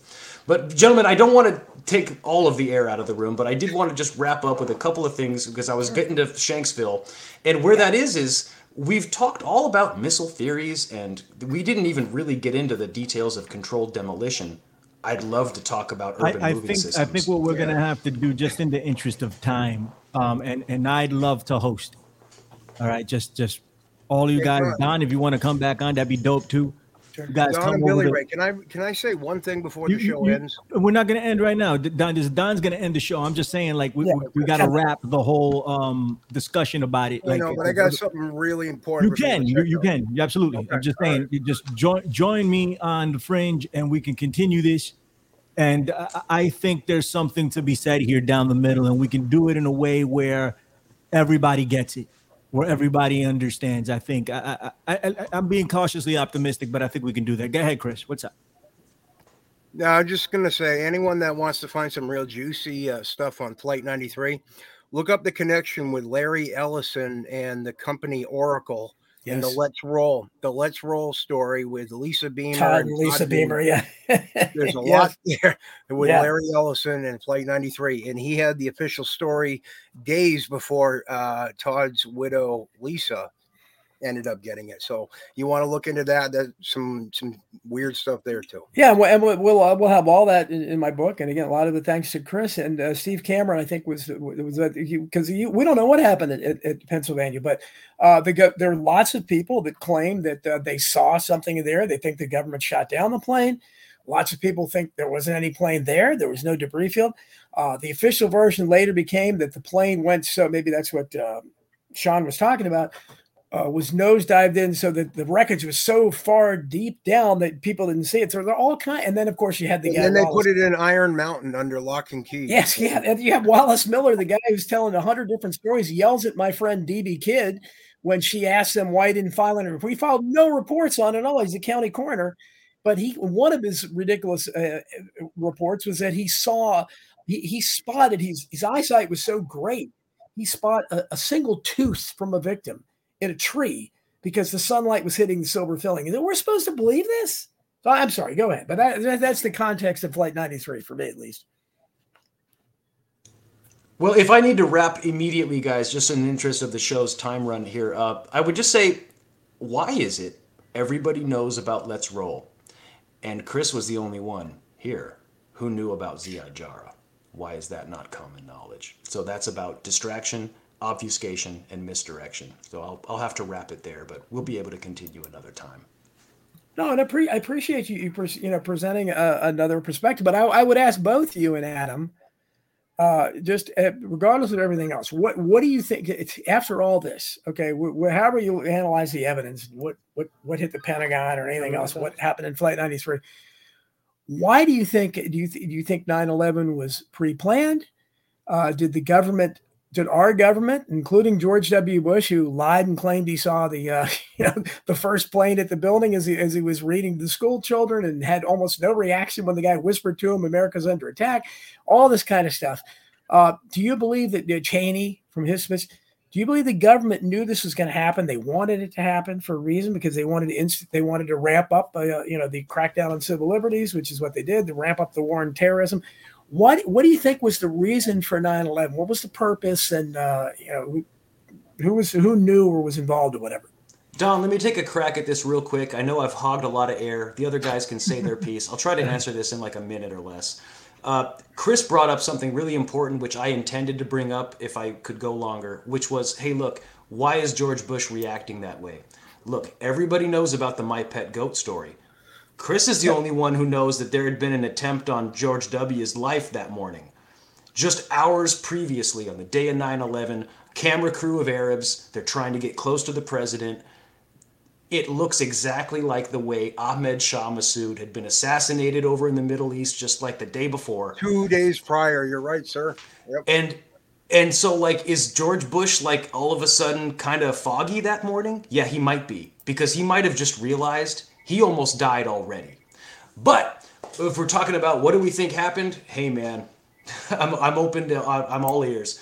We can talk about what what happened. But I have made more progress in evaluating hijackers and evaluating things that I can't play with anymore. You got to throw a bunch of stuff out. There has to be red herrings involved because the intelligence agencies have got to be better than we're giving them credit for. They're trying to muddy the water. Not think it's the trying. Not best way. trying. Not trying. They have. I'm sure of it. They have to have um, because that's the best way to um, deal with the internet. Look, we have all the information in front of us. They can't keep you from getting information, but they can overload you with junk data. They absolutely and and and that stretches over to everything going on right now. And that's why I question everything I've learned before because of what's going on right now. So it's it's not above. I mean, we, we give them so much credit, yet we give this give them such little credit at the same time. You know, if if they're capable of running these mind operations on the people, how long have they been running them, and why are we above it? Why do we think we're above it? You know, why do we think we have everything figured out? You know, because they lay out the breadcrumbs and we follow them. And we've been doing Billy. it for so freaking long. Anyway, go ahead. No, and I, I'm sorry we missed. it. I guess Adam left. I, I didn't do. Adam is He- good. Adam had to go back to He, work. he didn't uh, he get a chance to say too much, but again, you know, it's it's. uh You have your theories. Everybody has their, you know, everybody, and again, that's what. That's why I've been in the JFK assassination world for a long time. That was my, you know, for, that's my wheelhouse issue still. And you, the reason you have so much speculation over there is because the crime was never investigated. Was never honestly investigated, so people are going to speculate. That's all we can do. I mean, we're, we're sitting here. We don't have subpoena power. We don't have. We're not a national media organization where we have the power to flex our muscles. All we can do is, is spec. I don't speculate though. I'm just telling you. I'm analyzing the data uh, and what makes sense to me, and I just know we're, we're being lied to, and it's, it's. I think it's you know reasonable to uh, to assume you know to speculate as to why we were being lied. Um, Steve Cameron says if Bush was in some trouble, they would have evaluated him from that school. Instead, they waited over an hour with several airports surrounding that school. Bush was in those. That's the thing. They took a long while to. I mean, there's so much to question about Bush and everything else, and of course his his W personality lends itself to that because he didn't. He always seemed clueless, and and people always kind of assumed that Dick Cheney was the one that was in charge, really, as to the degree that uh, anybody was in charge. But I think, well, however you look at it, there were lots and uh, tons and tons of. Uh, questions about 9-11 i think we can all agree on that that the 9-11 commission report and it might you know i talked to scott forbes who worked in the uh, the uh, twin towers and uh, I, I wrote about it in uh, in hidden history and this guy was still in fear still years scared. later. He'd- moved to england and uh, he wasn't there that day and he tried to warn the new york port authority. He tried to warn the fbi he tried to warn uh, the nypd he tried to warn the, the uh, 9-11 commission. They didn't want to hear from him said, you know, my whole outfit can tell you about the strange things we saw, you know, in our area that we had never seen in all the years we'd been there. Mysterious power outages, security cameras suddenly not working, all kinds of weird construction, and nobody giving us an explanation what was going on. He thought that was, uh, you know, he naively assumed that the government want that. No, they didn't want that. In fact, and they wrote in their 9/11 report, same kind of thing they did in the Warren Commission report that this is a guy who was there. He's no conspiracy theorist. He worked in the building. He's trying to help his country out, be a patriot. No, there were there was no evidence that there were mysterious power outages or anything like this stuff that they knew firsthand. So those are the kind of things. That's why I believe in a giant conspiracy because of those kinds of things. Because it, it- there's a shred of honesty in the people on the 9/11 Commission, and we know the people that were on there, Zelikow and all these people that were hell. They wanted Henry Kissinger originally to be the head of it, so you know what they were going for. So if there was a shred of honesty there, they wouldn't have said that. They would say, "We got a witness here, Scott Forbes, who worked in there." he firsthand, his firsthand experience, he saw a lot of shenanigans going on, and then you investigate that, don't you? No, you don't. Instead, the only people that are investigating things are like BB Kidd, my friend, who went out and tried to ask the Wallace Miller, "Why didn't you file any reports?" And she gets yelled at and called names. That's what. So that's why you know that I feel the way I do about it. I think that this is a, this is always a, a huge thing. I think that the the people that run us are, are like organized crime. That's what they do. They're they're they're gangsters in my book. But I, we we need we only have a couple minutes. I want to give uh, Sean uh, uh, you know go uh, you know a minute to sum up anything you want to say, anything you want to promote, any links you want to give out. Oh, thanks, uh, Don. Thanks, uh, Billy, for inviting me, and uh, thanks for talking. It's good talking to you, Chris. Thanks everyone for having me. Um, I'm Sean Russell. Uh, I have a podcast with Darren Harvey, my co-researcher and associate. We have a show called Beyond Ground Zero. I host it currently on my Odysee page. Uh, you can find me on YouTube under my name, Sean Russell. I'm on Twitter, SKRussellAK. I'm also on VK, and uh, you can find me on Facebook if you're really, really basic and boring uh, I appreciate the chance to talk, and uh, you know it's 9/11 season, so it's great to kick around ideas, and I hope I stirred things up just a little bit to try to give some people some new perspectives and some new angles to approach this from, because we've been stuck in the same loop for 20 years. You appreciate did. You it's it's always great to have to, have to be challenged and to raise points. Uh, so I appreciate that, uh, Chris. Anything you sum up or any links you want to give out? Yeah, I uh, I used to have a show called Get Mad with Chris Graves. All those episodes have been deleted and not by my own choice. Uh, right now, the only shows I'm doing right now is with a very good friend of mine, Mr. Tom Cooper, called Conspiring with Mr. Cooper. And I think tomorrow night I'm going to get out some of the old files on stuff that maybe I didn't even send to Donald about 9 11 and uh, a lot of anomalies and things like that that I, I want to pick uh, Tom's brain with just to go through, just to see, just to show different things I found over the years that I don't think I've shown anybody. So that'll be tomorrow night at eight, and uh, be cool if Billy Ray and uh, Don. I don't know what time the uh, what time Free World in person ends or not, but if if you're around, you're more than welcome to join uh, in that. After discussion. after Free World in in person is over, I'm gonna go have dinner with the boy with Mr. Don Jeffries. I'm gonna buy him a steak. Oh, okay, yeah, yeah. I'm uh, just extending the invite just in case, just co- yeah. cover all bases. But uh, yeah, that'll be the discussion I have with uh, Mr. Cooper tomorrow night, and uh, Paratruther with Tony, Tony Arterburn, and Mr. Anderson. We're uh, we're gonna we have another juicy one coming up for next week that we're planning right now, and. Cool. That's about all I got. Mr. Peter Seakosh and I will probably get back together and start doing some more uh, don't take our word for it which is a uh, which is actually a, a play on what bill cooper used to say you know don't don't take my word for it. Do the research yourself you know and mr bill cooper let's remember he uh, he was on the ball when it came to uh, september 11th a few months prior to not so much alex jones. I mean he you know he he has a famous video on youtube about how he predicted 9-11 too but pretty much Bill Cooper was about a, a month prior to him, and just Bill was on the ball with a lot of this stuff. Uh, just looking at the trends and what was going on in the news with uh, Osama bin Laden and, and things like that. And now I'm now I got verbal diarrhea. But uh, yeah, you can find me. you can find me find me at a uh, Seagraves Mask guy uh, on Twitter and uh, I'm honored to be on the show uh, with you guys, and thanks for having me. Hall of Fame researcher Chris Graves. I appreciate all you do for. It. So, Billy, give out some more details again about the event tomorrow. We look forward to it. Free World NYC. It's absolutely free. Go on on uh, Eventbrite.com. You, the address is there.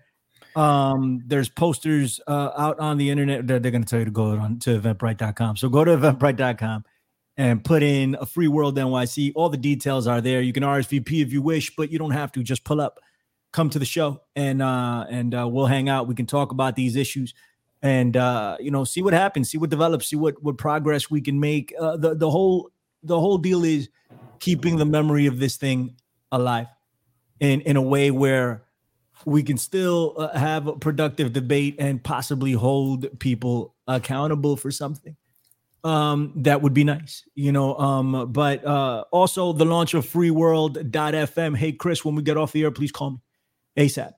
Um, and uh, Sean, we will be in touch. I think you did a fucking fantastic job. Don't know if I agree with everything, but I still think you did a fantastic job. I love I love the counter narrative and I love your approach because it was very respectful, very fantastic. I, I I love that. Anyway, great job, uh, Don. Thank you for having me. See you tomorrow. Thank you, Brett. Yep. See you tomorrow. Look forward to meeting you. So thanks everybody for listening to I Protest. If you can uh, tune in, hopefully there'll be a live stream tomorrow. If not, I'm sure we'll have something recorded. You can watch it uh, afterwards. But uh, Right, right, right. so thanks. So thanks everybody. Thanks to the guests and uh, thanks everybody for listening to I Protest. Boom. Hold on.